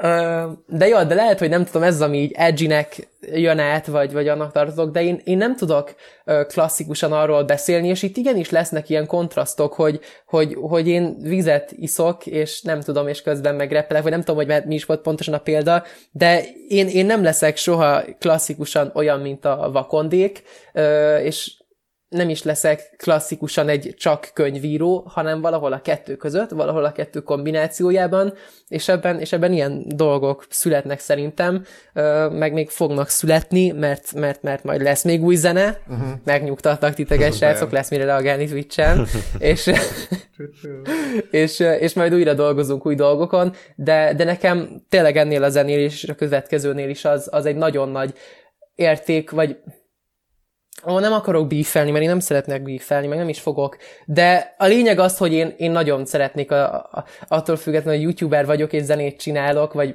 youtuber is vagyok, én nagyon szeretnék a, a, a kvalitásra és a minőségre, vagy legalábbis a tartalomra, meg, a, meg a, arra, amit át szeretnék adni, arra egy tök nagy ha- hangsúlyt szeretnék fektetni. Ha én újra zenét csinálok, az higgyétek el, hogy nem azért lesz, amit Bandi mondott, hogy, hogy, hogy egy, egy valamit kielégítsek, vagy egy hype-ra felugorjak, mert különben most akkor az elmúlt fél évben lett volna egy új közös zeném a vakondékkal, főleg, hogy elérte az egymilliót, ami hiszem egy tök jó szám. Nem, tehát, hogy ez nem azért fog megszületni, hogy, hogy ebből hype-ot generáljak, vagy akár. Hát figyelj, ennek mindennek a megítélése tök szubjektív, meg az, hogy most a Bandi vagy én mit mondunk, az teljesen más dolog. Mi alapvetően nem ilyen zenei irányzatokat hallgatunk, ez van. Tehát, hogy van, van egyik része az, hogy egyébként egy hallgatható zenét csináltatok, aminek mit tudom, jó refrénje van, meg, meg dallamos, a másik meg az az üzenet, amit egyébként át akartatok adni, és akkor van még a képi világ, amivel át, át akartátok adni. Szerintem egyébként egy ilyen elég színes, szagos produkció lett. Én egyébként egyik kedvencemnek tartom, mert engem mulattat, tehát inkább, inkább szórakoztat, mint kurvára elgondolkoztat, de szerintem ez is jó, hogy mindenkiben más vált ki egy zene, szóval... De ez is, tehát a képi világ is ez is jó, hogy mondtad, mert, mert ez egy tök színes, tök jó, egy tök színes, tök pozitív dolog, különben egy, egy baromi fiatal csapat dolgozott az egészen, tehát a kamerás srác Asperjan Levente, meg Joseph Cartier, aki, aki a vágó, meg, meg, meg animátor, meg minden, amit utómunkában ő csinál, elképesztően tehetségesek, és tök jó, hogy ilyen szerintem, hogy ilyen nagyon színes lett az egész kép, mert én nem tudok egy, szintén nem tudok egy régi AK-26 fenn klipet csinálni leszakadt erdőben és, és borús ég alatt kopaszokkal és nagy kutyákkal, vagy nem tudom, lehet, hogy egyszer lesz olyan, de az nem azért, mert komolyan gondolom. A lényeg az, hogy hogy, hogy ez, ez hozzám, tehát ez hozzám és a srácokkal ahhoz az üzenethez, amit át akartunk adni, meg ahhoz az egész munka folyamathoz, amin keresztül mentünk, ez passzolt. És ez volt így a hiteles. Én is amúgy a, én is amúgy a refrént már többször elénekeltem Youtube-on, mikor streameltem, amit gitárral. Tudom, írt nekem, írt nekem nézőm, meg küldött még talán fotót vagy videót is róla, hogy énekled valahol egy gitárral. Igen. Nem tudtam aztán megnézni, de nagyon megnéztem volna. Ja, ja, ja. Előadhatnád valamikor. Figyelj, nekem szerintem három hónapig follow alert volt a Grateful a bandám, csúcsú. Az, na ezt is írta nekem egy nézőm. Nem fogjátok elhinni, milyen jó követői vannak, mert, mert mindkettőről nekem volt tényleg írta, hogy a Twitch alerted. Sőt, ez egy komment a, vi- a, a zene alatt, Igen? hogy, hogy a, a Twitch alerted. Oh shit, oké. Okay. Hát, figyelj, mi, mi nekünk abszolút pozitív volt. Egyébként King. Morrow, mint, mint, mint műfaj, meg, meg mint produkció, meg egyéb, szerintem tökre egyedi, mint képi világban, mint, mint ahogy Ja. megnyilvánul, szóval érdekes formáció. Én is várom, hogy akkor majd mit, mit Meg szerintem össze. egy, egy olyan szempontból tök jó formáció, hogy, hogy, hogy itthon végképp kevesen vannak, akik ekkora hangsúlyt fektetnek egy ilyen nagy hogy is mondjam, csapat dinamikára, összhangra, tehát hogy ez nem egy Az ilyen klasszikus biztos kiadó, ahova... hogy az elvitathatatlan ettől a projektől, hogy ebben a műfajban, amit ők csinálnak, vagy amit képviselnek, az ez egyedi. egyedi. Meg high standard. Az, és ráadásul szerintem még autentikusan is jön nekik ez a dolog. És nem csak egy izé hype-ot akarnak mondjuk követni, hanem ők tényleg mondjuk képviselői akarnak lenni ennek a, ennek a műfajnak. De egy csomó másik előadóról, meg szerintem ez nem feltétlenül mondható el. Ilyen. De, de a, ez a projekt szerintem ez ilyen. Még akkor is, hogyha, hogyha mondjuk nekem, nekem nem tetszik, mert miért nem muszáj, hogy tetszett. Persze, persze. Persze, de nem, de különben én is, én is én nagyon sokfajta zenét hallgatok, tehát én nem vagyok a klasszikus hip-hop hallgató, most beszéljünk metáról, bandit most, most megpróbálom elnyerni, hogy Parkway Drive, meg nem is tudom, hogy még kiket mondhatok, de na mindegy, most már, most már ezt abba hagyom. De, de tényleg, tehát én nekem szerintem tök sokszínű a zenei ízlésem, meg, meg én is sok mindent hallgatok, meg, meg sok világba csepenek bele, ezt majd megpróbálom Na, akkor lehet, hogy még az operában is de látunk különben, Szerintem amúgy nem feltétlenül. nem, különben azon azt lelövöm, hogy azt tudjátok, miben gondolkozom, mert azt, ezt most Bárne ezt poénként mondtad, de abban gondolkozok, és akkor ezt most itt olcs. hogy egy olyan ötvözetet, amit már nem tudom, van egy-két előadó, aki hiszem egész jól csinálta, de egy ilyen kicsit uh, punk, hip-hop uh, hangzás világ kombinációt összehozni, mert szerintem az elképesztően király. Ha nem is metal, de abba az irányba kacsingatunk. Hát amikor még te nem születtél meg, akkor volt egy ilyen nagyon menő irányzat, ez a new metal volt annó. Hát Ja, a ha. 2000-es éveknek a Fú. elején. Igen. Hát azt visszahozni, az menő lenne, azt adnám. Igen, a Limp Bizkit, meg a Linkin Park. Feateljünk mi hárman. Jó van. Bálna feat, Raven Ja. Crowds feat, Double T. Jó, jó. Na, viszont nagyon sok fontos témánk van, úgyhogy szerintem ugorjunk a Jó, következőre. jó, jó. Hát Ami igen, ez egy szerintem crazy adás, azt kell, hogy mondjam. Igen. Hú. Crazy adás, crazy live. Ez egy crazy téma lesz, szóval nem, nem tudjuk, mi fog ebből kisülni, de valami biztos. Szóval biztos sok Na. mindenkit érdekel, hallgatókra gondolok itt, hogy neked ugye Dancsó Péterrel egy csomó videód volt, meg Ú, közös projekted, spicy. Jó. és hát hogy hogyan, hogyan jöttek ezek a dolgok létre, hogyan ismertétek meg egymást. Először erről beszéljünk, aztán folytatjuk. Ez jó, ez jó téma. Uh, Dancsó Petivel, amikor legelőször találkoztam, akkor 13 éves voltam, és egy, az volt az első előadásom egy konferencián, mert akkor ugye még blogoltam, és, és, és írtam, ami már ugye egy ilyen old school dolognak tűnik, és akkor um, ő is előadott azon a konferencián, és, és ott a reggelizőben, amikor lementem, és akkor ott ült a Dancsó Péter, és fú, hát teljesen oda volt, és oda mentem hozzá, kértem tőle egy fotót, és akkor így keresztül, hogy, hogy én mit csinálok itt, mert azért ez egy felnőtt konferencia volt alapvetően, és hát meséltem, hogy hát blogolok, írok, és így annyi volt a válasz, hogy blogolsz. Van, aki ma még blogot olvas. Úgyhogy az első találkozásunk elképesztően pozitív volt, és, és tök jól esett.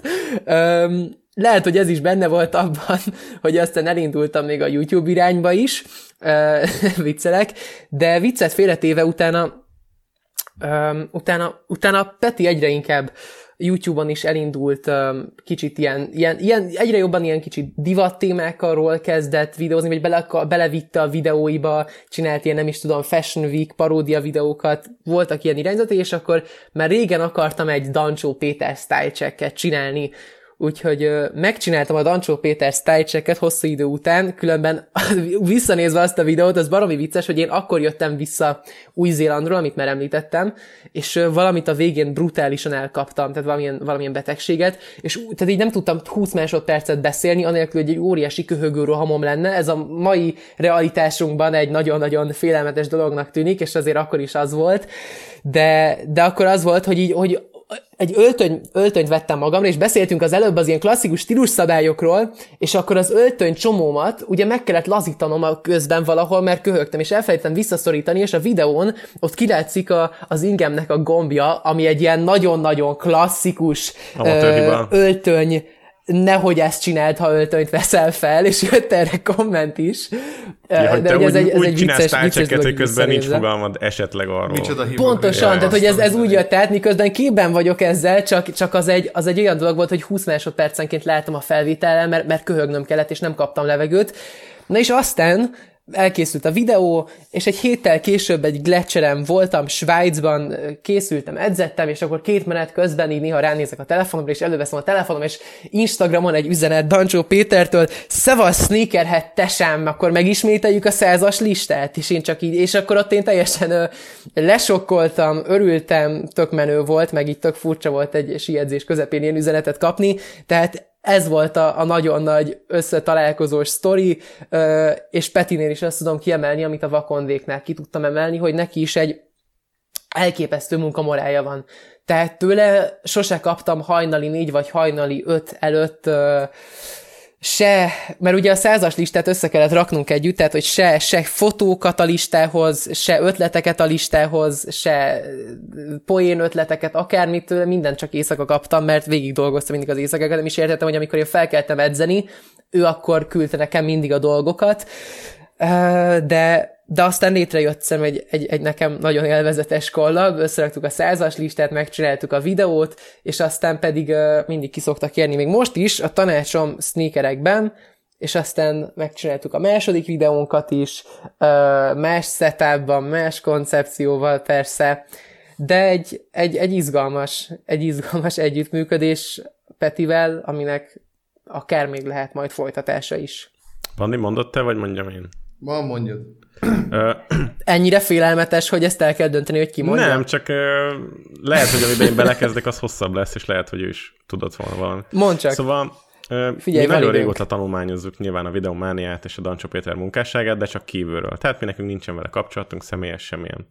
És Hát természetesen mindenkinek feltűnt, nem csak nekünk, hogy elég sokat változott, tematikában is, kifejezésmódban is, mindenhogyan az ő tartalma, és volt egy olyan videó, most itt az elmúlt pár hónapban, vagy talán évben, ahol konkrétan veled a Players Roomban sneakerekről beszéltek. És ebben a videóban a Dancsó úgy beszélt, mint egy normális ember, mint, mint, mint te meg én most beszélünk. Ez, pú, ez nagyon, nagyon-nagyon jó, amit Bocsánat, nem tudom, hogy befejezted a kérdést, de erre kérdés, én csak, én csak felhoztam ezt, hogy Vagy erre mondjuk mondatod, mit gondolsz. De erre rácsatlakoznék, mert ez tök jó. Te már ebből tudod, hogy mit akartam Ö, mondani. Én szerintem úgy érzem, vagy nem is tudom, vagy úgy, vagy úgy elmondom, hogy ehhez én mit gondolok. Mert az első videónknál is, amikor azt megcsináltuk, az, egy, az is egy furcsa szituáció volt, és ott is voltak olyan kommentek, akik nem értették azt a helyzetet, hogy most, most ki az a srác. Tehát olyan volt, mint egy Tarantino film, aminek a végén nem értetted, hogy most a srácot szeretni kell, mm. vagy mhm. utálni kell ő most a poén része, yeah. vagy ő az, aki a poént adja. Tehát, hogy én hogy kerültem oda egy kicsit paródia kezdetű videó mm. után. Um, és, és, és ez persze igazából így nem volt ennek egy, egy elősztori adva. Tehát, hogy a második videónál ez pedig hasonló volt, mert amikor Petivel felvettük, az volt a koncept, hogy viszünk bele ilyen poénokat, voltak poénok, amiket még kivettünk, beszélünk cipőkről, de közben, de közben akart, tehát, hogy Mondjuk az, az volt a, a Snickers csokis poén az engem majdnem egy... megölt, tehát, hogy az durva volt. Tessék? A Snickers csokis poén az, az engem majdnem megölt. Arról az elég rossz volt az a poén. Az, arról a poénról nem tudtam, de nagyon értékeltem a csokit.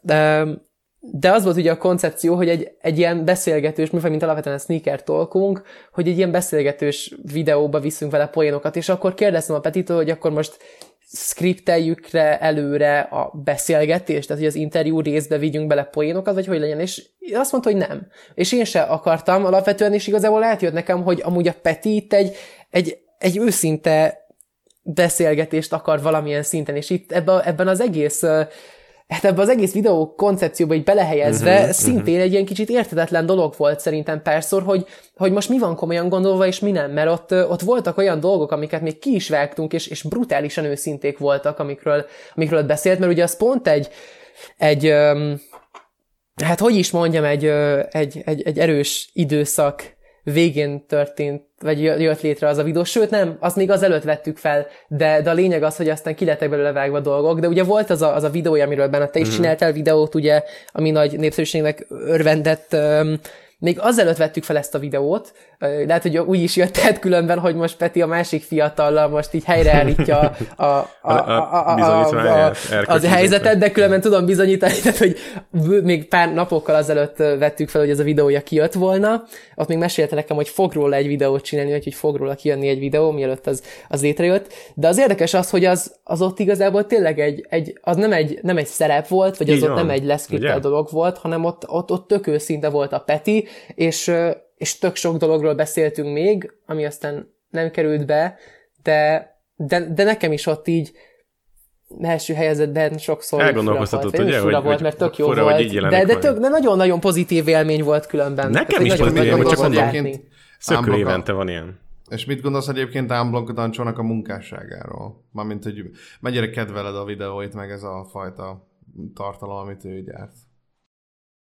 Szerintem nincs Magyarországon olyan fiatal, akinek nem volt még, vagy aki nem látott, vagy akinek nem volt én, hogy egy Dancsó videón akár melyik korszakból nevetett volna, vagy szerette volna, tehát mindenki eszem fűz Petihez pozitív élmény. Én is kiskorom óta néztem őt, a szakszerűen idők óta néztem őt, és ő is persze változásokon ment keresztül, tehát hogy, hogy ő sem tudott megragadni örökre egy adott témánál, és ha megnézzük a kattintásait is, akkor az is látszik azért, hogy az ilyen populistább stílusú videók persze, hogy nagyobbakat mennek természetesen, de közben, de közben szerintem én nem látom úgy, hogy ő elvesztette volna nagyon azt a, azt a karakterét, ami volt, vagy nem tudom, hogy ti hogy látjátok, de szerintem, én, én, hogyha beszélünk a természetes evolúcióról, szerintem ez mégis akkor lehet az. Én itt nem látok ilyen nagyon nagy ellenmenés, mint amire akkor sokan kritizálták, különben most ez a hype el is ült Peti ellen, szerintem pozitívan. Uh, igen, és amit még tényleg mondani tudok róla, hogy egy, egy nagyon, egy nagyon-nagyon, hát engem, mint fiatalt, vagy legalábbis, hogyha magam a tapasztalatából tudok kiindulva tudok beszélni, de fiatalokat nagyon tisztelő és, és támogató um, úriember Dancsó Péter. Ejha. Hát nekünk egy kicsit másabb egyébként erről a véleményünk, mármint így önmaga mondjuk az a, az a dolog, amit mondjuk ő képvisel, meg amit amúgy közvetít, azt nem feltétlen gondoljuk egy olyan valamilyen hát olyan túlzottan hatalmas nagy értéknek, főleg így az utóbbi időben ezzel a valóvilágos dolgokkal, mert hogy olyan dolgokat erősít meg, ami, ami szerintem, hogy mondjam, nem éppen a leg hogy mondjam, nem éppen a legintelligensebb módja talán a szórakoztatásnak, hogyha már csak a való világot nézzük. Én uh-huh. ezt még hozzáfűzném az, hogy ami nekem a legfurcsább, és én esküszöm, én kb. nagyítóval nézem a Dancsó videóit, hogy mikor találok egy őszinte pillanatot, vagy egy, egy őszinte véleményt ezekben a videókban, mert nem értem, hogy miért erőlteti magára valaki ezt a fajta gunyoros modorosságot, ezt az ironikusságot, hogyha számomra ettől lesz kínos az egész szereplése. Hogyha, hogyha olyan lenne, mint amikor ti beszélgetetek a sneakerekről, de olyan volt, tehát hogy ő, az, ő, az önmaga, az egy önazonos szerep, mert saját magát adja. Viszont ezekben, amikor, mit tudom én, szőlőt teszik, és úgy beszél, mint hogyha a trónjáról a, a mit tudom én, a Joffrey király ugatna le az alatvalóinak, számomra abszolút nem vált ki semmilyen szimpátiát. És nem értem, hogy miért töri ezzel szét magát a tartalmat, hogy, hogy miért kell így megnyilvánulnia, hogyha szerintem nem, nem így csinálna, hanem önmagát adná, sokkal pozitívabb személy lenne mindenki számára. Szerintem ő is tökre keresi a, a stílusát, um, ahogy persze a, a világ is változik, a közönsége is változik, és, és felnő, és szem ő is keres, meg az ő szenvedélye is változnak, tehát voltak erről is videók, hogy hogy, hogy lett abból a srácból, aki mindig ugyanabban a kötött pulcsiban ült ott, egy srác, aki sneakerekről beszél, egy másik, egy 17 éves sráccal, és az ő szenvedélye is változnak, ő is nagyon érdeklődik különben a divat világ után, meg nagyon képben is van. Um, továbbadom neki. Én a megny- megnyilvánulásére gondolok csak, tehát engem csak az zavar. Értem, értem, amit mondasz, tehát én én is, tehát én is tehát én akkor számodra is észrevehető, ugye? Nem tudom azt... Tehát, hogy te számodra is észrevehető. Uh, nem, de én nem mondanám, mert szerintem mindig is egy, egy olyan stílus volt, amit, tehát hogy szerintem sose volt egy, még a, a szakszerűen korszakban, amit mindenki imádott, ott is, tehát ott is egy, egy, egy, egy nem is tudom, egy humorista is egy, egy karakter valamilyen szinten, tehát hogy a YouTube persze egy érdekes világ, mert, mert egyrészt szórakoztatnia kell, másrészt pedig egy olyan platformon van, ami meg tök személyes, és igazából tök személyes dolgok mennek át, vagy, vagy egy személyes közegbe kerülsz a néződdel, és ezt ki kell egyensúlyozni, hogy, hogy akkor mennyire leszel személyes, mennyire leszel őszinte. Egy, egy Gálvölgy János sem volt őszinte a műsorában, vagy nem, nem az, hogy őszinte, hanem ott is egy szerepben volt, nem is tudom. Az a televízióban senkit nem zavart meg 30 Igen, de évvel hogyha... ezelőtt, mert az egy uh-huh. más világ volt. És persze ez, ez most egy más platform, és, és szerintem Peti is, is keresi azt, hogy ő, hogy ő hogyan azt látom benne, hogy ő nagyon amit én tökre tisztelek benne, hogy na, még egyszer, negyedszerre is purpose, lesz egy ilyen purpose counter most a fejemben, ő, ő tökre hű olyan szempontból magához, hogy ő tényleg arról csinál videót, amit, amit ő izgalmasnak érez, és, és jónak érez, és amit őt, ő is nevet egy jót, tehát, tehát ő már többször szerintem mutatta, hogy így az ilyen, oké, okay, persze a való világsorozat az olyan, hogy jön egy ilyen téma, akkor azt, azt végignyomja, mert az, az persze, hogy hoz, hoz nagy nézettségeket, meg mindent, de, de közben meg ő tényleg arról csinál videót, ami, ami tényleg izgalmas neki. Random egy amerikai sráccal, vagy csehszlovák sráccal elkezdett bífelni angolul, ami szintén Továbbra magyar közönségnek egy, igen. egy csehszlovák, ezt persze be akartam építeni ebbe ezt a folyét, de, de az is egy olyan dolog, hogy, hogy angolul elkezd videózni, alapvetően tökre ellene megy a magyar YouTube szabályainak ezzel, úgyhogy szerintem ő is keresi a karakterét, de mondjuk azt nem lehet nála mondani, hogy keresi, mert neki megvan tök rég, és lehet, hogy azt várja már egy közönség, hogy, hogy, hogy ne legyen már ez a karakter, vagy, vagy őszintébb legyen. Én nem is tudom. Én őt egy nagyon-nagyon pozitív személyiségnek tartom, aki, aki, aki, akivel nekem csak pozitív tapasztalatom volt, és, és igen, ja, uh-huh. röviden. Hát jó, az jó, hogyha te neked volt pozitív tapasztalatod vele, és te ezt így látod. Persze mindenkinek megvan a saját véleménye erről. Szerintem, hogyha meg lehet fogalmazni kritikát vele kapcsolatban, akkor egyik az, hogy nem értem, hogy a szarkazmussal hogyan párosodik a nagyképűség. Tehát, hogy ez nekem ez a kombó, ez valahogy elüti az egyik a másikat túlságosan, nem tudok rajta úgy, úgy őszintén szórakozni. A másik meg az, hogy nagyon komoly témákról beszél néha. Tehát, hogy nem elismerően nyilatkozik a való világról, mégsem ítéli el.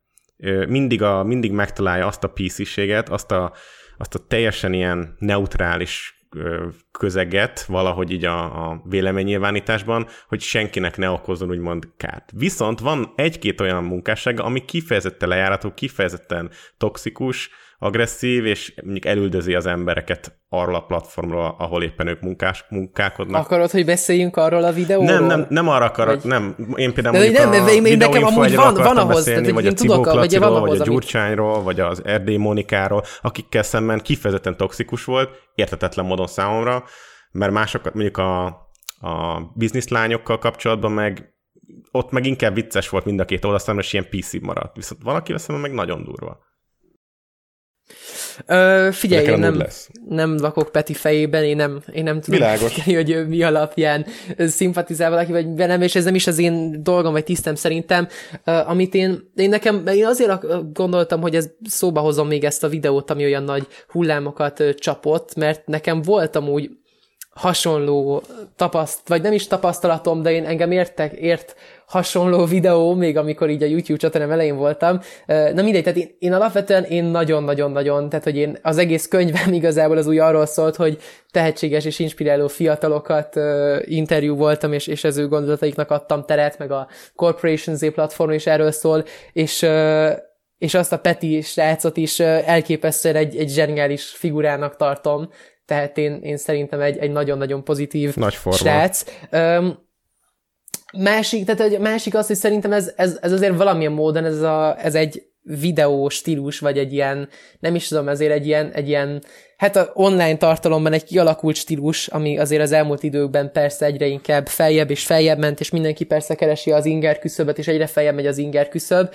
de nekem például amikor ö, szintén 14 voltam, és elindult a csatornám, és, és volt egy ilyen kis természetes növekedésem, de talán egy-két ezer feliratkozóm, akkor nem tudom, hogy ezt láttátok-e, vagy azt ismeritek-e, de akkor a 444 csinált egy, egy paródia videót, nem tudom, hogy megvan-e. Én de nem az is egy... Nem. Nem. Ne csináljátok, mert arra gyöngyszemről Hát nem el. Na mindegy. Ö, majd, majd eldobom. Volt a 444-nek egy videója, ahol nem tudom, már az is száz valahány ezer kattintásnál tart, ahol teljesen ismeretlen, úgyhogy nem, nem is voltunk előtte kapcsolatban, meg, meg így semmi. Konkrétan ott is egy sítáborban ültem, és akkor benne voltam egy kreatív csapatban, és oda abban a Messenger csoportba beküldte beküldött valaki egy screenshotot a 444-nek a címlapjáról, és egyszer csak láttam, hogy ott a képem, nem értettem, miről van szó, és akkor gondoltam, hogy írt rólam a 444 egy cikket, és aztán láttam, hogy egy videó, és azért a YouTube csatornájuk elég jól pörög, és elég sok embert ér el.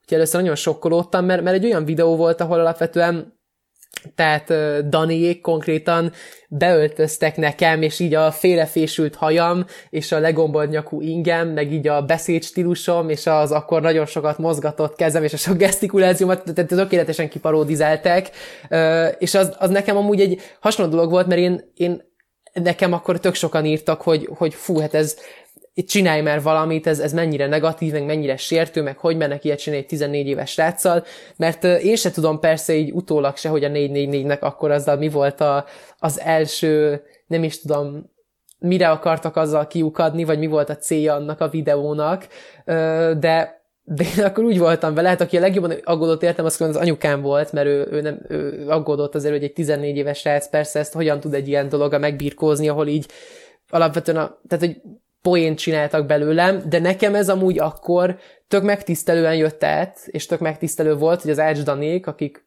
akik azért egy ismert karakterek, csináltak rólam egy ilyen videót, és én ahelyett, hogy itt bármilyen harcba kezdtem volna, én akkor írtam a 444 instának simán, hogy tökre köszi srácok a videót, és, és tökre jól esett, és akkor abból keletkezett aztán az, hogy írtak, hogy fú, de jó, hogy ezt ilyen pozitívan láttam, akkor csináljunk egy őszinte videót, egy ilyen rendeset, ahol eljöttek hozzám a stúdiómba, otthon, az, és annak már több, szerencsére amúgy több kattintása is van, mint a paródiának, hogy ott beszélgettünk tök őszintén a sneaker kultúráról, hogy, meg, hogy mi ez az egész világ, mert ugye akkor meg végképp tök, akkor nem értette senki, hogy mik ezek a cipők, és, és, és ebből egy tök pozitív dolog sült ki, utólag is visszatekintve az egy, az, egy, az egy tök jó dolog, ami megtörtént velem, de akkor persze abban a helyzetben 14 évesen az, az nekem se volt könnyű, tehát hogy az, az, az egy fura helyzet volt, de én azt mindig pozitívan és, és úgy láttam, hogy ez ebből ebből akkor, hát ha már ez van, akkor csináljunk ebből hát de így van, jót. de te most a negatív reklám is reklámot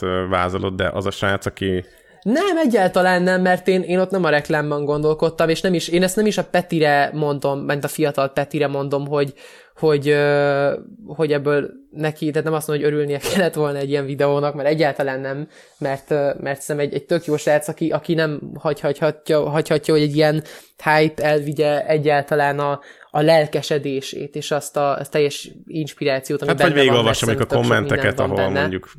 Na. Igen, persze, és aztán persze ez ugye a közösségnek is a, a felelőssége vagy kérdése, hogy, hogy hogy állnak egy ilyenhez, meg hogy állnak hozzá, de szerintem fontos az, Ez hogy, nem a közösség hogy ilyenkor is... Um, Ez nem a közösség felelőssége. Ez a videós felelőssége, aki a tartalmat meg a platformot adja ehhez. Aki a fórumot biztosítja.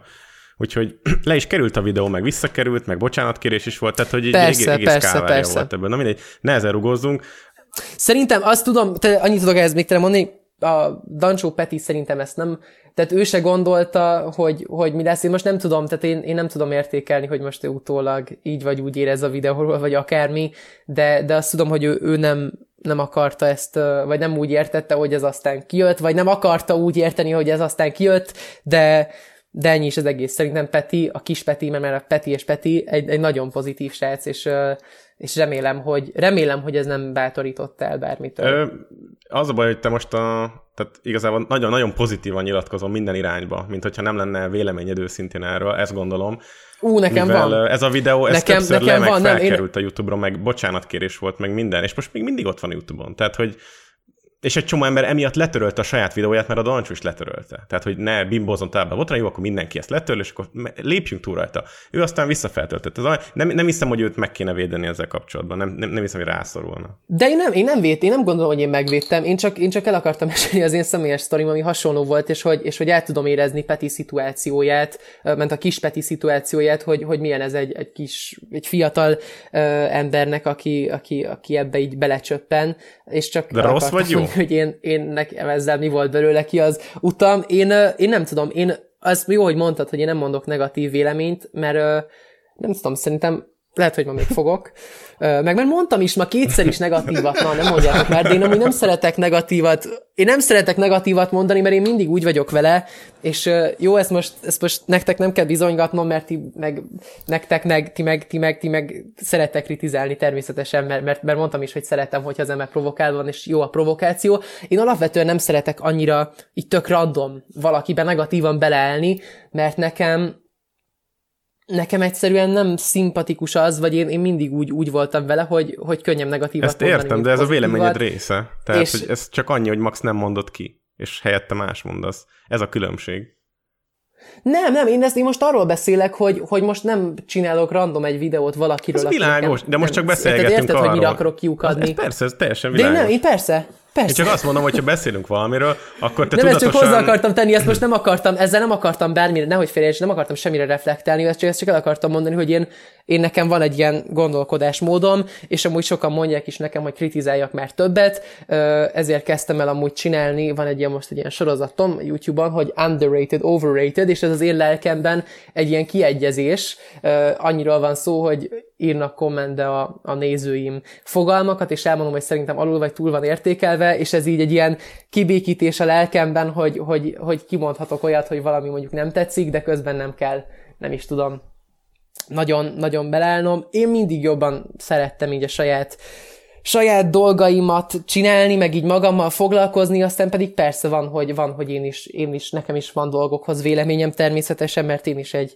egy ember vagyok, tehát uh, Jó, jó, jó. Ért, értjük abszolút. Te teljesen Hát kerek a történet. Én a, én a Dancsóval kapcsolatban én, én azt érzem egyébként, hogy valamilyen szinten, hogyha ekkora nagy reach van, én többet várnék, de ez most csak az én izém, meg az én, hogy is, az én hozzáállásom ehhez a dologhoz, hogy, hogy, hogy megtehetné azt, hogy, hogy jobban építi egyébként a, a kultúrát, és mégis úgy érzem egyébként, hogy leszáll egy olyan szintre, ami, ami szerintem így így vállalhatatlan nagyon sokszor. Így akár a humorok, a snittek, meg, meg bármi így a videónak a témája, hogy szerintem ilyen olyan, olyan közegben, ami kicsit ilyen intellektu- intellektus, azzal van el, el, meglá- ellátva, nagyobbal, azok, azok számára ez, ez, a fajta, ez a fajta tartalom, ez, ez, ez vállalhatatlan. És ismerve egyébként Dancsó Péternek a korábbi munkásságát. A kettő között szerintem hatalmas nagy ilyen, ilyen szakadék van,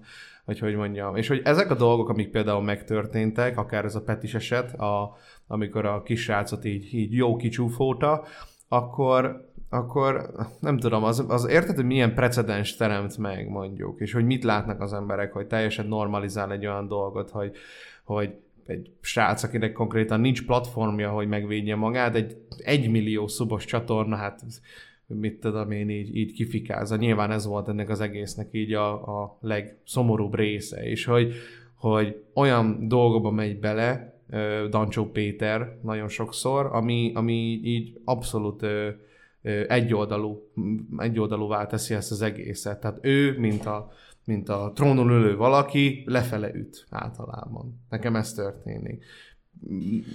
Nagyon-nagyon sok esetben. Értem, értem, amit mondasz. És hogy, és hogy nem tudom, hogy ez, ez hogy mekkora, mivel hatalmas nagy rícse van egyébként a Dancsó Péternek, ez milyen hatással lehet mondjuk igazából bárkire az, az hogy ez. Szerintem nem feltétlenül pozitív hatással. Nyilván ez mondjuk hozzáállás kérdése, az, hogy mondjuk ki hogyan fogyassza ezeket a tartalmakat, de tudjuk azt egyébként, hogy nagyon sok ilyen, ilyen inger van, ami egyébként tudat alatt befolyásolja a mi viselkedésünket, meg a hozzáállásunkat. És hogy szerintem valamiért az ember elvárhatná azt, hogy, hogy, vagyis én, én azt várom el, hogy, hogy valami előre mutatóbbat ö, ö, készítsen, hogyha már ekkora nagy rícse van egyébként neki. Uh-huh. De persze, én, én szerintem overall nagyon fontos, vagy fontos lenne, hogy erre, ebbre menjen a, a teljes, nem is csak a YouTube, nem is csak az online tér, hanem igazából minden a világon. Persze, ja. Persze, de, de aztán meg ugye, aztán meg ugye persze, hogy nem a, egyáltalán nem a, a, a közösség felelőssége, de aztán persze a közösségnek közben ugye látjuk, hogy mit fogyaszt sajnos, meg hogy mire van kihegyezve a mi világunk alapvetően, és, és abban egyetértek, hogy ezt, ezt, ezt belülről, meg, meg fentről, meg lentről egyszerre kell változtatni, és ebben minden irányban változást kell hozni, és ebben nem csak, az, tehát nem csak az az út, ugye, hogy, hogy mindenki csak pozitívat mond a másikra, és nem is csak az az út, hogy mindenki negatívat mond, vagy mindenki csak, nem tudom, Bach hangversenyeket hallgat innentől, a nem tudom milyen Mónika videók helyett, hanem egyszerűen egy, egy felfogási változás kell szerintem. Ja, persze, igen. De ebben szerintem egyetértünk ja, tökre. Én is amúgy nekem, hát nem volt hosszú idő, mert amúgy hamar volt ez a felismerés a fejembe, hogy önmagában így a rendvideó gyártás, amikor annó elkezdtem ezt csinálni, nyilván én ezt abszolút ilyen küldetéstudattal, meg, meg jó, jó lelkűségből csináltam ezeket a rendvideókat, mert úgy gondoltam, hogy ezzel tudok változtatni, és mégis, mégis egyébként úgy érzem, hogy kicsit mégis kontraproduktív az, hogy az ember csinál mondjuk egy-egy rendvideót. És hogy... Csak én nem, tudom, ti kérdeztek tőlem, de amúgy ezt tök, tök kíváncsi vagyok, ezt felhoztad, hogy nem ragadja el az embert így néha a hív. Tehát, hogy amikor lát egy témát, amiben így tudod, bele akar ugrani, de úgy, úgy már nem abból a motivációból, amit most te mondtál, azzal mennyire nehéz kezelni. Bocsi, hát hogyha szerintem, nekem nem kéne kérdést feltennem, szerintem, de, de ez, ez csak szerintem érdekel. Egyébként... Mint, ha már rant videósokkal ja, beszélgetek egyszer. Hát, hogy szerintem, ö, hogy mondjam, tehát, hogy én, én azt úgy érzem, hogy én abban, abban tudom magam megkülönböztetni mondjuk másoktól, hogy én nem, soha nem azért csináltam ezt a dolgot, hogy kiszolgáljak valamit. Sokszor volt ilyen limbo egyébként, hogy úristen, ez mennyire működik, és hogy ezt csinálni kell, meg stb. Viszont akkor meg ott van a másik része ennek a dolognak, hogy így eszedbe jut az a gondolat, hogy mennyire tiszta ez, hogyha már keresned kell azt, amit kritizálni kell.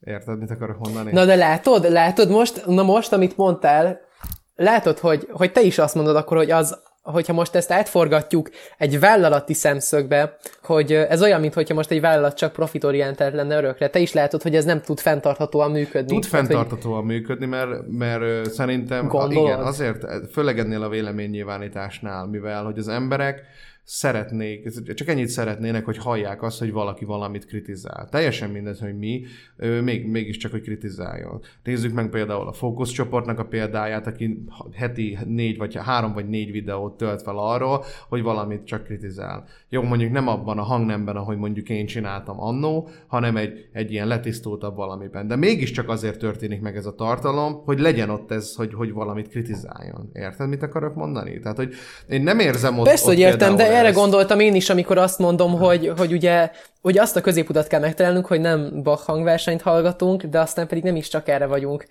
kiéhezve, és ez persze, hogy, és, ez, és ez ott indul, hogy, hogy, hogy egy, egy videónál indul, de persze itt, uh, itt azért egy overall nagy változásra van szükség, hogy ezt az ember tényleg meg tudja változtatni, mert, mert azért, azért erre van kereslet, látjátok, tehát hogyha most Dancsó Péter, nem tudom, elkezdene innentől arról videózni, hogy nem is tudom, nem hozok most példát, hogyan főzi ebédre a spagettit, nem tudom, hogy mennyien néznék. Úgyhogy ez, ez szerintem sok tartalomgyártónak nehéz ezt kiegyensúlyozni, hogy ahogy te is mondtad, így kilimbózni, hogy így meddig, honnantól meddig, és erre mondom én azt, hogy purpose és hivatás, és, és az, az a kettőnek a jó középútja. Meg szerintem ez az embernek így, így van, ahogy mondod, tehát az embernek a fejében kell eldöntenie, hogy, hogy ezzel az egészen mi pontosan a célja.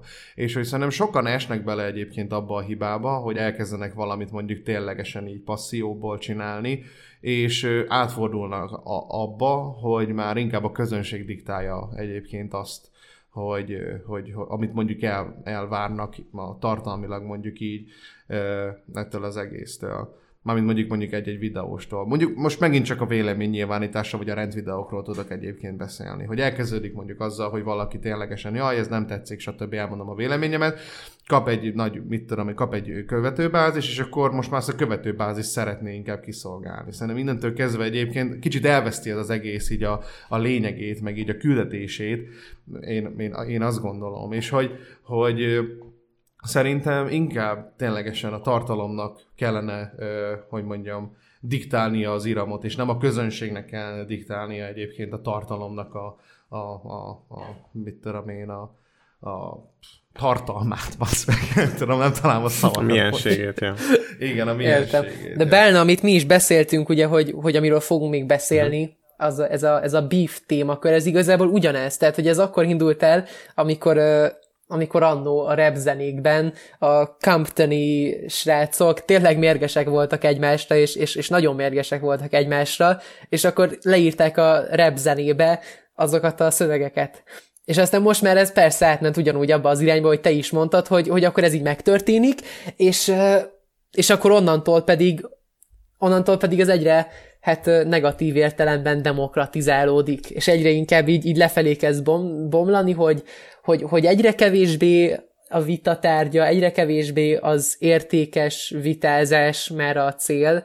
Most az értékes vitázás bárhogy tekinthetjük, mert annó 80 nem tudom hányban, amikor repzenéket írtak egymásra, az sem mindig értékes vitázás volt, de akkor annak volt valamilyen célja most, mert ugye leginkább ez a, ez a, ez a beef világ, ami átjött az online térbe erősen, ez azért már nem hát erről szól, és azért az 99%-ban ja. nem arról szól, hogy most mi megbeszéljük Persze, a dolgokat. Persze, ilyen bulvár jellegű, de egyébként nehéz is bármilyen Persze. iránymutatást kapni ezzel kapcsolatban, hogy mondjuk hogyan, hogyan zajlik le egyébként egy értelmes vita miközben mondjuk akár, hogyha már egy kicsit így politikailag belevegyünk ebbe a dologba, hogy a, hogy a kormányzásból senki nem képes az ellenzékkel leülni, vitázni. Ennyi.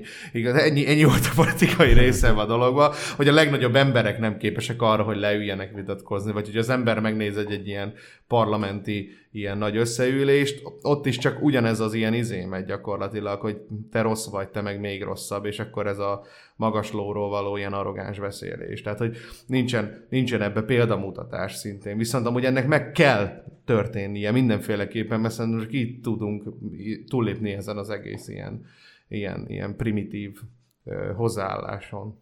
Én azt gondolom, hogy nehéz erről így átfogólag ö, beszélni is, meg bármit kinyilatkoztatni, mert minden egyes eset tök más. Vannak jelenségek, meg vannak példaértékű viták, meg, meg vannak kifejezetten destruktív és káros ö, drámák, Bandi erről több videót is csinált, de én akkor azt gondolom, hogy szegvélyezünk bele a nézői témajavaslatba, és akkor utána beszélünk még a, az utolsó témánkról, mert ez most ide kapcsolódik.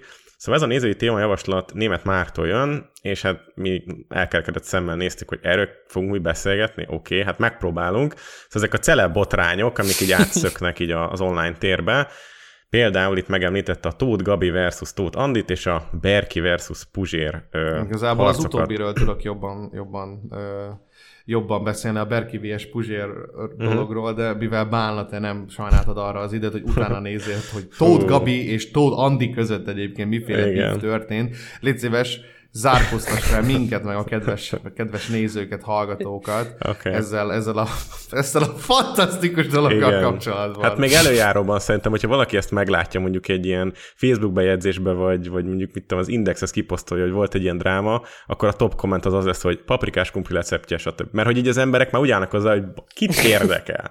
Na mindegy. Szóval a dráma az volt, hogy ugye ez a Tóth Andi, anno az X-faktorban lett fel, felfedezve, ahol a Tóth Gabi zsűritag volt, és nagyon jó kijöttek, rengeteg tanácsot adott a, a Gabi az Andinak, szóval volt egy ilyen volt egy ilyen kapcsolatuk, és ez a mostani online térben ez megváltozott, mivel a Tóth Gabi az rengetegszer illette már mindenfajta ilyen úgymond kritikával az Andit, az életmódja, az életvitele, illetve az online reklám tevékenységével kapcsolatban, és hát többször szóvá tette, hogy a két cici mutogatás között legyen azért egy, egy zenés videó, vagy egy zenés poszt az Instagramon, stb. Ezt onnan tudom, hogy a Gabi erről csinált egy videót. Ezután történt egy konkrét eset, ahol Mm, hát volt egy köztes dráma is, de szerintem azt nem akarjuk megtudni, hogy mi volt.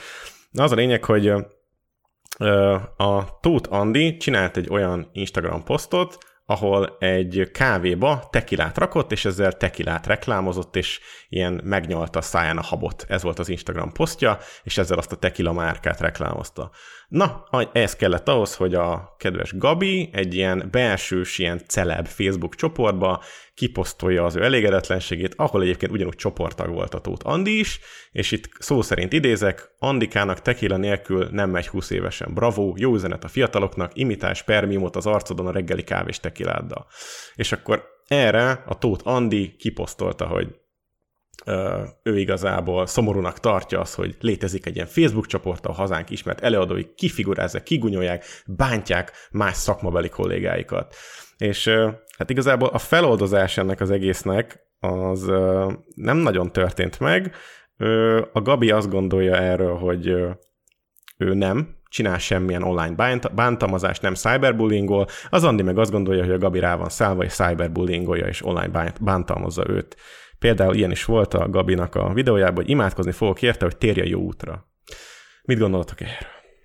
Hát, hogy a Tóth Gabi egyébként kicsit szerintem, hát nem tudom, hát, uh, hát ilyen, tudod, ilyen, uh, hogy mondjam szépen, szerintem ő nagyon fura. És szerintem ezt most szépen mondtam. Amikor volt ez a Sobert Norbis uh, dolog, amikor Sobert Norbi nagyon ilyen ilyen szexista megjegyzéseket ted, meg mit tudom én micsoda, hogy a férfiak nem kívánják a nőket már soha, hogyha szülnek, meg ilyenek. Jó, nyilván túloztam. Akkor volt, akkor Twitch-en streameltem, a, a, a, akkor, akkoriban, és uh, Tóth, Gabi, Tóth Gabinak volt egy videója ezzel a dologgal kapcsolatban, ahol sírás és csoki evés között egyébként elmondta, hogy ő mennyire büszke a saját testére is szülés után, és hogy imádja a férje. Én akkor gondoltam azt, hogy egyébként nincs minden rendben egyébként. Így, így, így felfogásban vagy, vagy intellektusban a, a, a Gabinál. Meg, ja, Hát Én igazából... nem akarom becsmérelni a művészt, de szerintem, szerintem amit ő így képvisel, meg amit izé, szerintem eléggé kringé. Én azt kell, azt kell hogy mondjam egyébként. A Tóth Andiról meg nem tudok semmit egyébként. Szóval, ah, mindegy. Szép hangja van, ez, meg ez, van de ez amúgy, de én, én, nem is tudom, hogy erről hogyan lehet bármit is igazából, igazából nyilatkozni. Egyáltalán mennyire releváns a Tóth Gabi, mint celeb, mint így az emberek köré. Hát, mint mentorált vagy hát ő mentorálta ezt az Andit, meg, meg nekik azért elég szoros kapcsolatuk volt, és akkor mégis így különböznek meg az online tébe, hogy, hogy keresik egymáson a fogást idézőjelben. Tehát, hogy ez, ez mennyire, szerintetek mennyire lehet káros precedens, vagy, vagy azért teljesen elfogadott, átlagos dolog? Mi, mit eredményez? Nyilván az lehet, mert csúnya dolog csúfolni másokat, nem? Most mi fasz lesz erről mondani, Annyira rossz, úristen, tudod. Ugye ez egy, nyugodtan Ez azért egy... Ja nem, semmi. Tudjátok, hogy én nem, nem szeretek nagyon nagyon-nagyon negatív dolgokat mondani. Persze nem is azért mondom, mert én, én egyszerűen Szerintem nagyon nehéz, ugye most nekem pont amit ebből az egész sztoriból, mert még kivételesen erről én még korábban értesültem is, hogy volt ilyen, vagy, vagy így olvastam erről röviden, és ami nekem megfogtak hogy az tekintetem, hogy a figyelmem, ez az ilyen Facebook csoportos dolog volt, ami, ami azért tudjuk, hogy léteznek, meg meg azért arra akarok kiukadni, hogy nagyon nehéz azért elválasztani, amit erről eddig beszéltünk, hogy hogy beszéljünk értékről, és legyen az érték a hangsúlyban, de közben kell ugye a, vita és a provokálás, de hol válik aztán, aztán el a vita a provo- és a provokálása onnantól, hogy, hogy akkor már valakit, valakit egy ilyen szinten ez megsért, mert akár beszéljünk most youtubereknek Facebook csoportjairól, amik ugye vannak, és alapvetően arra vannak, hogy, hogy témákat vesézenek ki, és akkor ott is szoktak lenni ilyen, ilyen, ilyen ilyen elég nagy viták azért, azért ilyen témákról, ahol, ahol akár persze az adott személyeket, tehát, hogy nem tudom, hogy most, hogy mondjad, hogy a felvilágosodás érdekében akár kicsit csúfolnak, hogy bandi szavaival éljek, de de hogy szerintem nehéz az, tehát hogy ez egy érdekes kérdés, hogy hol lehet ezt a kettőt így elválasztani, hogy, hogy meddig van vita, meddig van provokáció, honnantól túl sok. Tóth Gabihoz, Tóth Gabi tudom, hogy neki volt a híróval is volt hasonló ilyen dolga, hogy, hogy, hogy valamilyen témába úgy bele, bele szólt, vagy, vagy ott kicsit vitatkozott, és aztán meg, az meg szintén teljesen egy jogos dolog, hogy, hogy azért az érték, amit az ember a közösségi médiában átad, az azért pozitív legyen minden generáció számára, úgyhogy szerintem mondta Belne, hogy ne fog, nem kell állást foglalnom. Szerintem, ha akarnék, se tudnék, meg senki se tudná ebben állást foglalni, mert szerintem az senkinek nincs úgy, ú, nem is tudom, jaj, Jézusom, celebritákat értékelek. Na, tehát, hogy nincs, nincs szerintem ennek egy ilyen nagyon egyik oldal, másik oldal, egyik helyes, másik nem helyes. Egyik oldalon az eszköz szerintem a negatívabb, másik oldalon az üzenet a negatívabb, de nekem ez a két dolog jutott nekem eszembe, mint újonc a bífek világában vagy beef értékelés világában. Hogyan értékelnéd ennek? Két tapasztalt ennek, ranter, renter. hogyan értékelnéd? Rant videós vagy renter? Srácok, kiejtésben, erre most kíváncsi vagyok. Tessék, rant videós vagy rent? Rent vagy hát rant? Rent. Melyik Inkább a... a rent. Inkább a rent, rent, ugye? Csak mert olyan sokan mondják, hogy hát, rant. Mert, Tehát, hogy... Figyelj, azok... Ke... Kezdők, Magyarosan. Jó, kezdők rend. Ennyit lehet. Kezdők, oké. Okay. Jó reg ranter, ranteresek. Azt izé mondta annó Szabi es, azt, hogy rant. Tehát, hogy eredez, eredeztethető ez, hogy rant. Jó, az, aki még a simkártyát is simkártyának mondja biztos. Mert nem úgy kell. Ja, Mert hogy az a sima vékony kártyából eredő. Vagy, vagy a cocacóval. Hát nem tudom. Van, van ilyen, jó aki... Hát... Akkor, akkor igazából nem akartok se állásfoglalni, se így komolyabban hát, belemenni. Hogy a fenébe lehet? Hát, hát én pedig azt nem hittem, hogy a Bandi meg a Gabi, amit... te meg az And, és akkor jót vizat vitatkoztok. Ja, ja, ja. ja, és akkor majd vitázunk. Jaj, hát nem, jó. Nem, hát szerintem szerintem tényleg ez annyi, hogy, hogy ugyanaz, amiről beszélünk az elmúlt fél órában. Fontos jó értéket átadni először is, másik meg az, hogy, hogy fontos provokálni, kérdés mm-hmm. az, hogy meddig lehet provokálni, vagy meddig lehet vitázni. Szerintem ezek azok a dolgok, amiket ez igazán felvet uh, innentől tovább, meg nem tudom, hát persze olyan a világunk, hogy, hogy, hogy ez mindig jobban pörög, tehát hogyha most mi hárman itt bífelnénk, ami egy opció lett volna ma, akár biztos, hogy még többen megnézték volna ezt a videót, lehet, hogy menő is lett volna, nem tudom, még van szerintem per percünk, még bepótolhatjuk, hogyha nagyon szarok a sneakerek, ennyit nem, szerintem hagyjuk. Utálom az összes sneaker, geci. Annyira rossz, és rossz példát mutat a sneaker a többi cipőnek. Ennyit amúgy, amúgy ez az egész dolog, hogy mondjam. Tehát, hogy lehet, hogy nem, e- e- ennek sem ez lenne a módja, hogy most nyilvánosan leírja a Tóth Gabi azt, hogy jaj, de rossz ez, meg jaj, de rossz az hanem, hanem ténylegesen megvitatni, hogyha van egyáltalán mit bazni. Hát ez egy call-out volt. Hát az... Én. Hát erre mondom azt, hogy régen azon vitáztak repszámokban, hogy kilövi le a másikat előbb. Most már azért ez, ez úgy lejjebb ez a mérce, hogy, hogy honnantól állunk ki vele a nyilvánosság hát, elé. Igen, ja. Hát ez ilyen kicsit ilyen vergődésnek tűnik.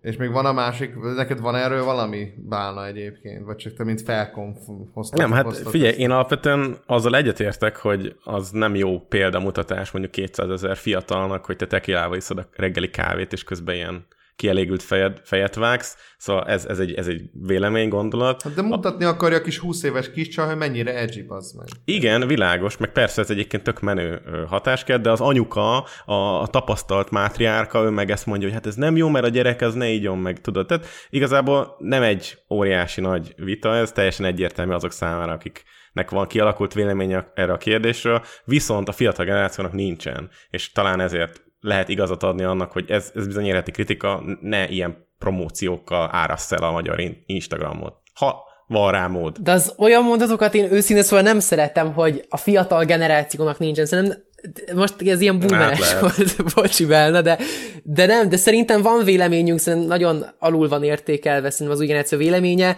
Ö, Bandi előző mondatójához csatlakozva szerintem az is hiányzik, hogy ö, alapvetően több vita és beszélgetés legyen az idősebb és a fiatalabb generációk között. Én ezt, én ezt nagyon hiányolom, tehát hogy a fiatalok véleménye jobban ki legyen még kérve.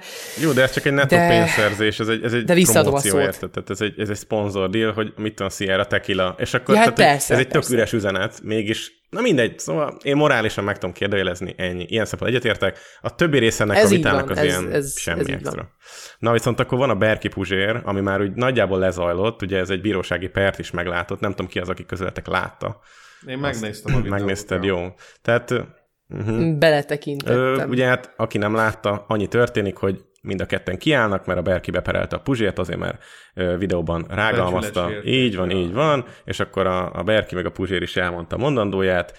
Nem tudom egyébként, hogy ö, elsőfokon, másodfokon, hogy hol tart ez az egész dolog. Számomra elég komolytalannak tűntek a vádak, nem túl megalapozottnak, és szerintem a Puzsér el is mondta, hogy ezeket, ezeket a dolgokat el kell fogadnia egy olyan miniszterelnök jelöltnek, közszereplőnek, aki mellett ő ugyanúgy miniszterelnök jelölt. Jaj, igen, főpolgármester jelöltnek, aki mellett ő ugyanúgy elindult, ugyanabban a kampányban főpolgármester jelöltként. Szóval, hogy Bálna, mert tudsz valami belsős infót, hogy mi várható ja, lehet, hogy miniszterelnök jelölt is amúgy. hogy Ja, 2022-re készül, és én most... Az a kérdés egyébként, hogy kinek a színeiben indul. Ja, igen.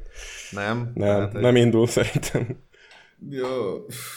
Ne, szerintem nagyon röviden erre tényleg én annyit tudok mondani, hogy ez ugyanaz, amit az előbb is felhoztam, és ez még jobban azt vitatja, hogy, hogy meddig kritika, kinek kell mennyi kritikát eltűrnie. Uh, nem tudom, szóval erről órákat lehet vitázni, hogy, hogy hol a határ, de ez De egy érdekes kérdés szerintem. hogy, hogy magadat tudod vállalni, hogy ha már közszereplőként működsz, akkor el kell fogadnod bizonyos dolgokat. Tehát, hogyha mondjuk kritika ér, vagy, vagy valaki Figyeljetek, srácok, hát én, amikor Bálna nekem küldte az üzenetet, hogy eljönnék-e, én, én tudom, vagy én, én tudom, hogy ti már, hogy, hogy volt már, hogy mondjuk negatívabban gondolkodtatok egy Crazy Life-ről, vagy akármit, tehát hogy láttam, vagy hallottam már ilyenekről, ez, hogy, és, és ugyanúgy én nem gondolkodtam azon, hogy, hogy, hogy eljövök-e vagy sem, mert én bírom is a videóitokat, meg szerintem tök jó, hogyha így beszélget az ember, meg egy tök pozitív élmény volt most így, meg még mindig az, mert már jó rég beszélünk, aztán még fogunk egy kicsit veletek beszélgetni, mindenképp. Ugyanúgy, ahogy annó, amikor a 444 paródizált, akkor is úgy voltam vele, hogy erre gondoltam ott igazából, hogy akkor én úgy voltam vele, hogy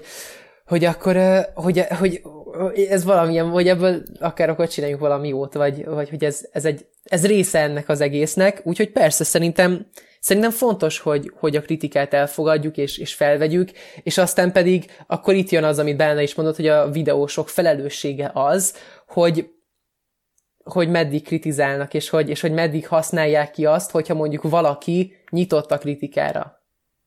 Ja, és ne egy izé legyen egy toxikus dráma legyen bele, ahol a követők egyik helyről a másikra Persze, mennek anyázni, pontosan. hanem legyen egy lezárás, legyen egy konklúzió, és két fél azt találjon egy közös pontot. És a Berki meg a Puzsér kapcsán szerintem ilyen nem, nem nagyon volt, meg a Tóth Gabéknál se nagyon volt, de az egyik durvább a másiknál. Én azt gondolom egyébként, hogy Hmm. Az a hogy én nem vagyok eléggé Á, képben ezekről, hogy így Csak a- ezt, csak- ezt, ezt így a végén azért kérdeztem meg ezt, kedves német. Márk nézőnk, mert, Tényleg, mert nagyon jó mert kérdés, vagy téma. Szerintem maga a jelenség érdekes számára, hogy ezek a viták így a, ilyen, így a közéletbe bekerülnek, és azok olyan mi, milyen, jelen, milyen folyamatokat generálnak az emberek fejében, hogy van egy ilyen precedens, és akkor ebből mit lehet magaddal vinni, úgymond, az életben. Hát, hogy kell, szerintünk is kell az, hogy megvitatni, viszont kell találni közös pontot. Mert hogyha nem tudsz elfogadni semmit a másik embert, akkor hogy várod azt, hogy ő elfogadja a te véleményedet, a te gondolataidat, szóval. Ja, viszont vannak elég makas, csökönyös emberek, ők meg majd lehet, hogy idővel tanulnak ebből. Yep. Oké, Na, okay. hát szerintem akkor ez megvan. ez megvan, ez off. Ez, ez a téma, ez nem kell tovább regélni róla. Köszi Mártnak ezt a köszi, Márt. témát. Szerintem nagyon izgalmas volt. Hát van még egy nagyobb fejezet, amit nem tudom, meg tudunk-e nyitni. Ha ráérsz, akkor esetleg meg tudjuk nyitni.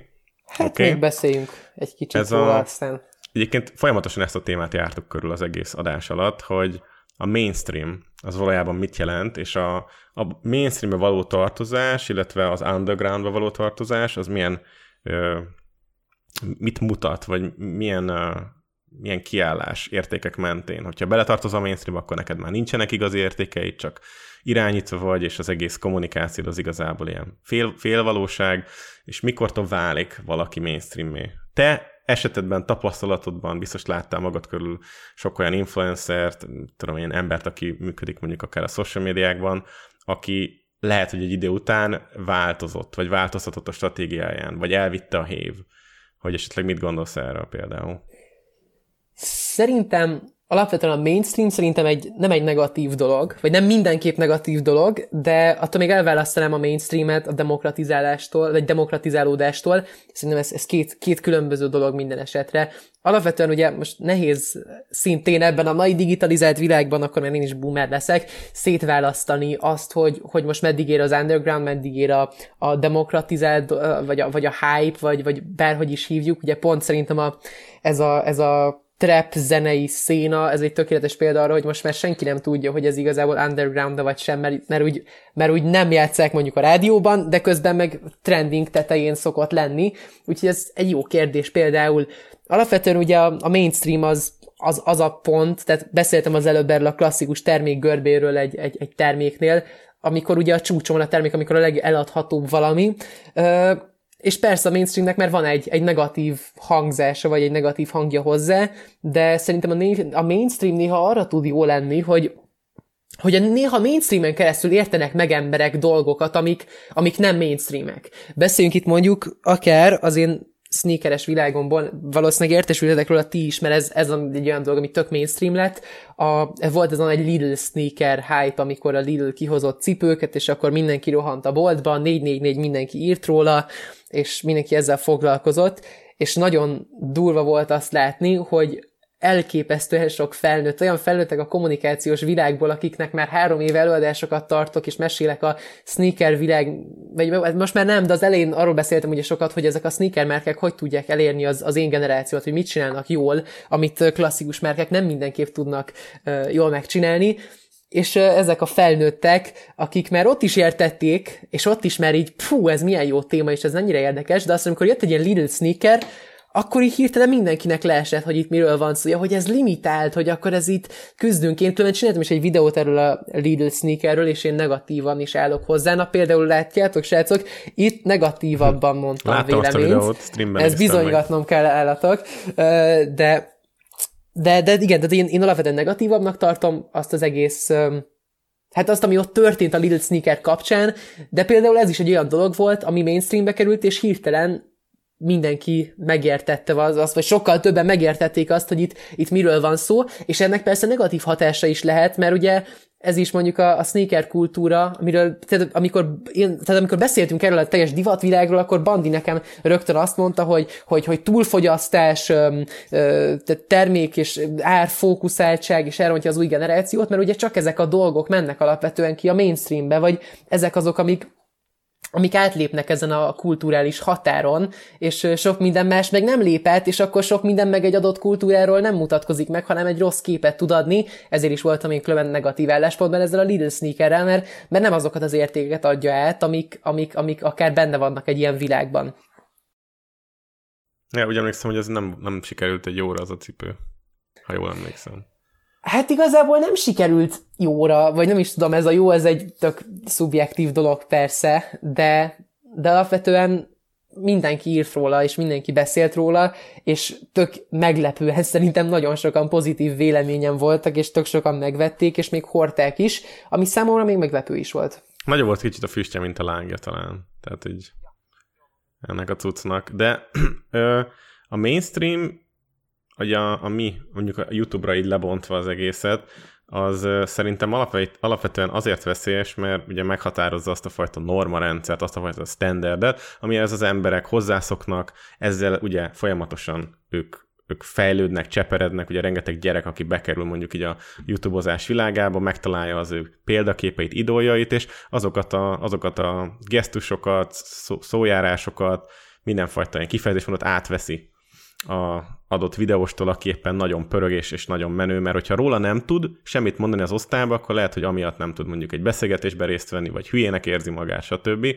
És a, ezeknek az embereknek a felelősségvállalása, ezeknek a content kreátoroknak felértékelődik. Egyre inkább, mert ezek a számok folyamatosan nőnek, nem hiszem, hogy Dancsó Péter kevesebb feliratkozó fog rendelkezni 2022-ben, mint idén, és emiatt talán egy kicsit ők sokkal jobban kontrollálják azt az üzenetet. Például Jánosi Gergővel beszélgettem privátban erről, szerintem nem gond neki az, hogy most ezt elmondom, hogy hogy, hogy igen, ő tudja, hogy a gyerekeknek csinál tartalmat, és tudja, hogy ezeknek mik a keretei. Tehát ő, ő nem fog elkezdeni káromkodni csak azért, mert, mert ő egyébként szeretne, vagy mert mit tudom én, ahhoz van kedve, hanem mert tudja, hogy ő milyen keretek szerint alapján van beszabályozva, és, és ő ezt egy elfogadja ezt a dolgot. Viszont ezáltal meg ugye egy csomó minden nem tehet meg, de ő inkább pozitív példa, mint negatív. Mert van, aki meg most ugye a Dancsról beszélgettünk, aki meg képes mondjuk beleállni mondjuk védtelen emberekbe is. Jó, ez is megítélés kérdés, hogy beleáll vagy nem, vagy hogy rossz vagy nem, de hogy, hogy mindenképpen egy, egy nagyobb vitát generál. Mint mainstream tartalomgyártó, a felelőssége az, az kifejezhetetlen szavakban, meg számokban. Az, hogy utána az emberek több száz, több ezer, több tízezer ember azt kommenteli, hogy igen, kis okos tojás, kis köcsög, stb. Ez például egy nagyon rossz példát mutat, és emiatt, emiatt lehet kiakadni, fennakadni a dolgokon, és emiatt áll fel egy csomó ember, és csinál róla véleményvideót, generál drámát belőle, és megy tovább az egész szekér. Szóval mainstream, mainstream szerintem veszélyes, amint bekerülsz céltábla vagy, nagyon nehéz megbirkózni ezzel, viszont hogyha ott akarsz maradni, akkor természetesen muszáj rizikót vállalod ezzel, ezért kicsit ilyen vissza. Szóval én nem irigylek senkit, aki ilyen, ilyen hatalmas számokat ér el, mert nagyon oda kell figyelni a minden egyes mozzanatára.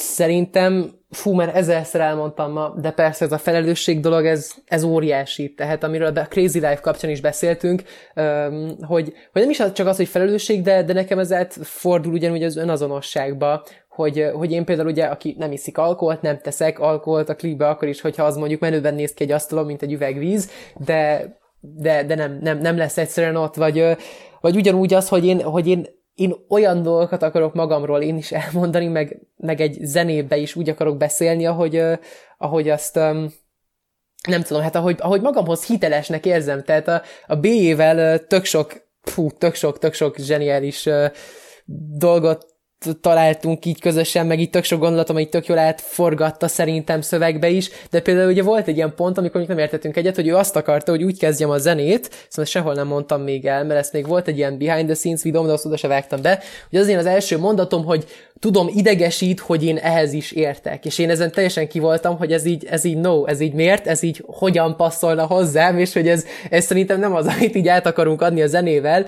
És aztán ezen vitatkozom, mert ugye ők azt akarták a srácok, hogy így, hogy tudod, hogy egy, csapja, hogy egy kicsit csapjak így oda, vagy hogy kicsit legyek szókimondóban, amit ti is hiányoltok belőlem szerintem, hogy, hogy nem mondok mondjuk negatív véleményt, hogy kicsit legyek Azt lehet, hogy inkább csak nagy képület volna, mint szókimondó.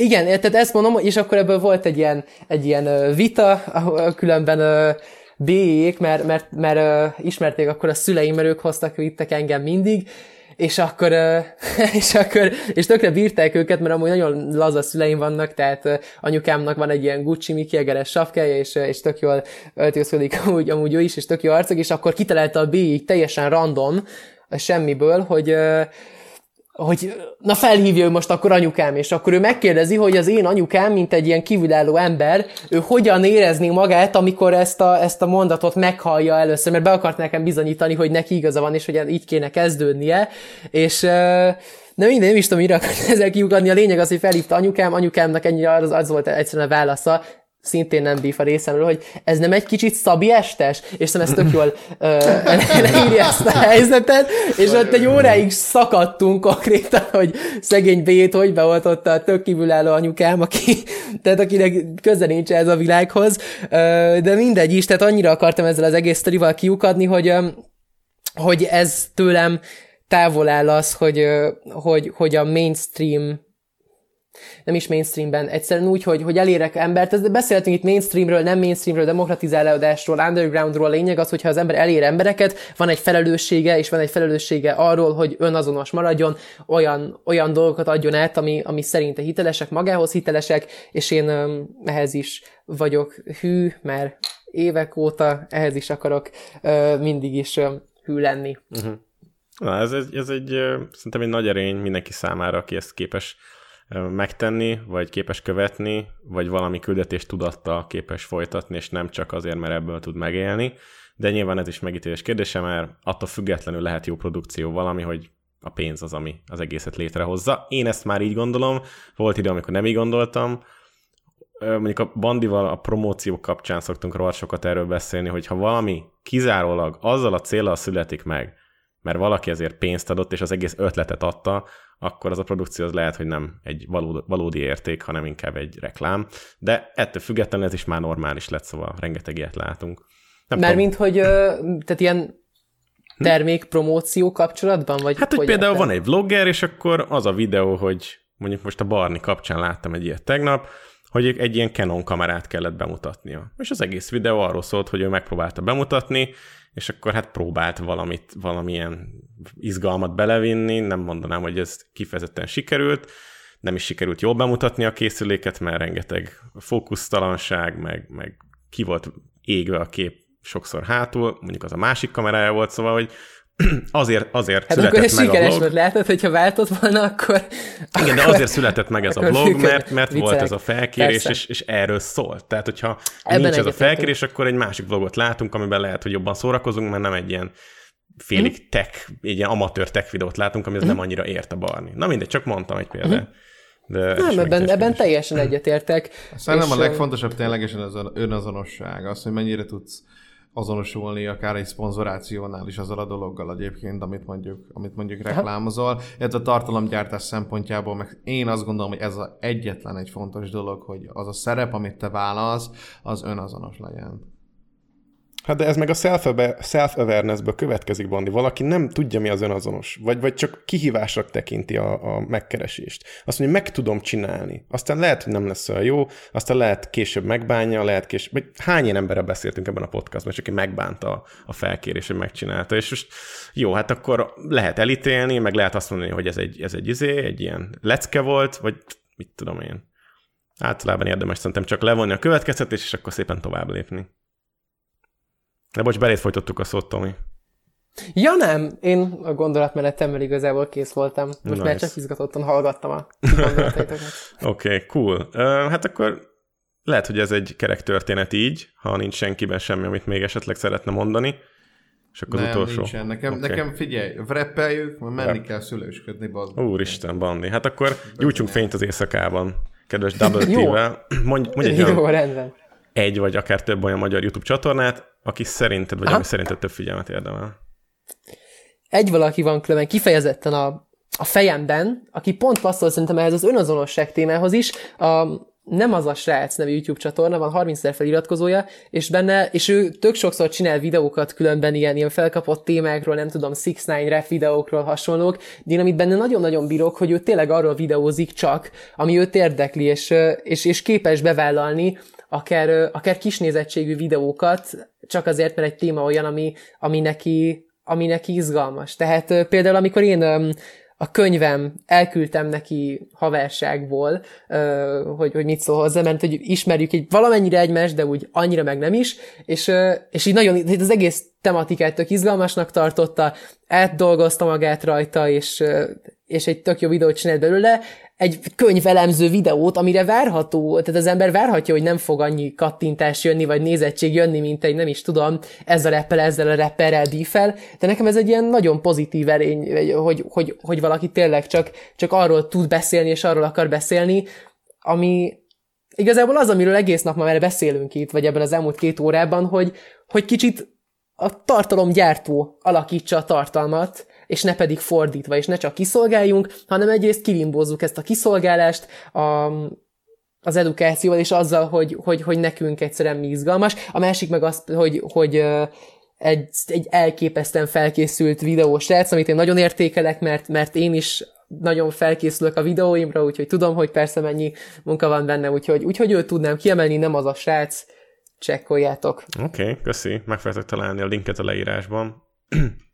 Na, hát és akkor végre értünk ennek a fantasztikus podcastnak. Még egyszer köszi, hogy eljöttél és beszámoltál nekünk rengeteg érdekes kulisszatitokról, meg, meg a véleményedről a dolgokkal kapcsolatban. Uh, úgyhogy ut- utadra engedünk hát, itt a síparadicsomban. A... Nagyon köszi a, a, a meghívást, ezt az elmúlt két órát, én nagyon élveztem, szerintem nagyon jó témákat érintettünk, és mert mondtam is Bálnának, hogy én hamarosan az ő irányába fogok indulni, mert ja, megyek igen. fel Finnországba versenyezni, úgyhogy még talán valahol félúton Svédországban még találkozunk is személyesen. Megiszunk egy az jó vizet. Vicc, hogy az a vicc, hogy nagyobb realitást látok abban, hogy Bálnával találkozzak személyesen, mint Bandi valaki, meg Magyarországon van. Na ennyit vagyok én úton évközben, tehát ez, amit nem látszik, hogy még ilyen Covid időben is basszus, három naponta Covid-teszt, 120 ezer kilométer csak ebben az évben, ami brutális, úgyhogy kemény dolog ez a sísport, erről nem beszélek amúgy sokszor. Na mindegy, a lényeg a lényeg, nagyon köszi, hogy itt lehettem, és hogy beszélgethettünk, és szerintem izgalmas volt, és köszi a hallgatóinknak, hogy végighallgattak minket. Hát mi is, mi is reméljük, hogy azért ők is élvezték, meg nyilván írjátok le, amit gondoltok a komment szekcióban, meg, meg megtaláljátok a Spotify, meg Apple Music eléréseket, illetve írjatok témajavaslatokat is. Igen?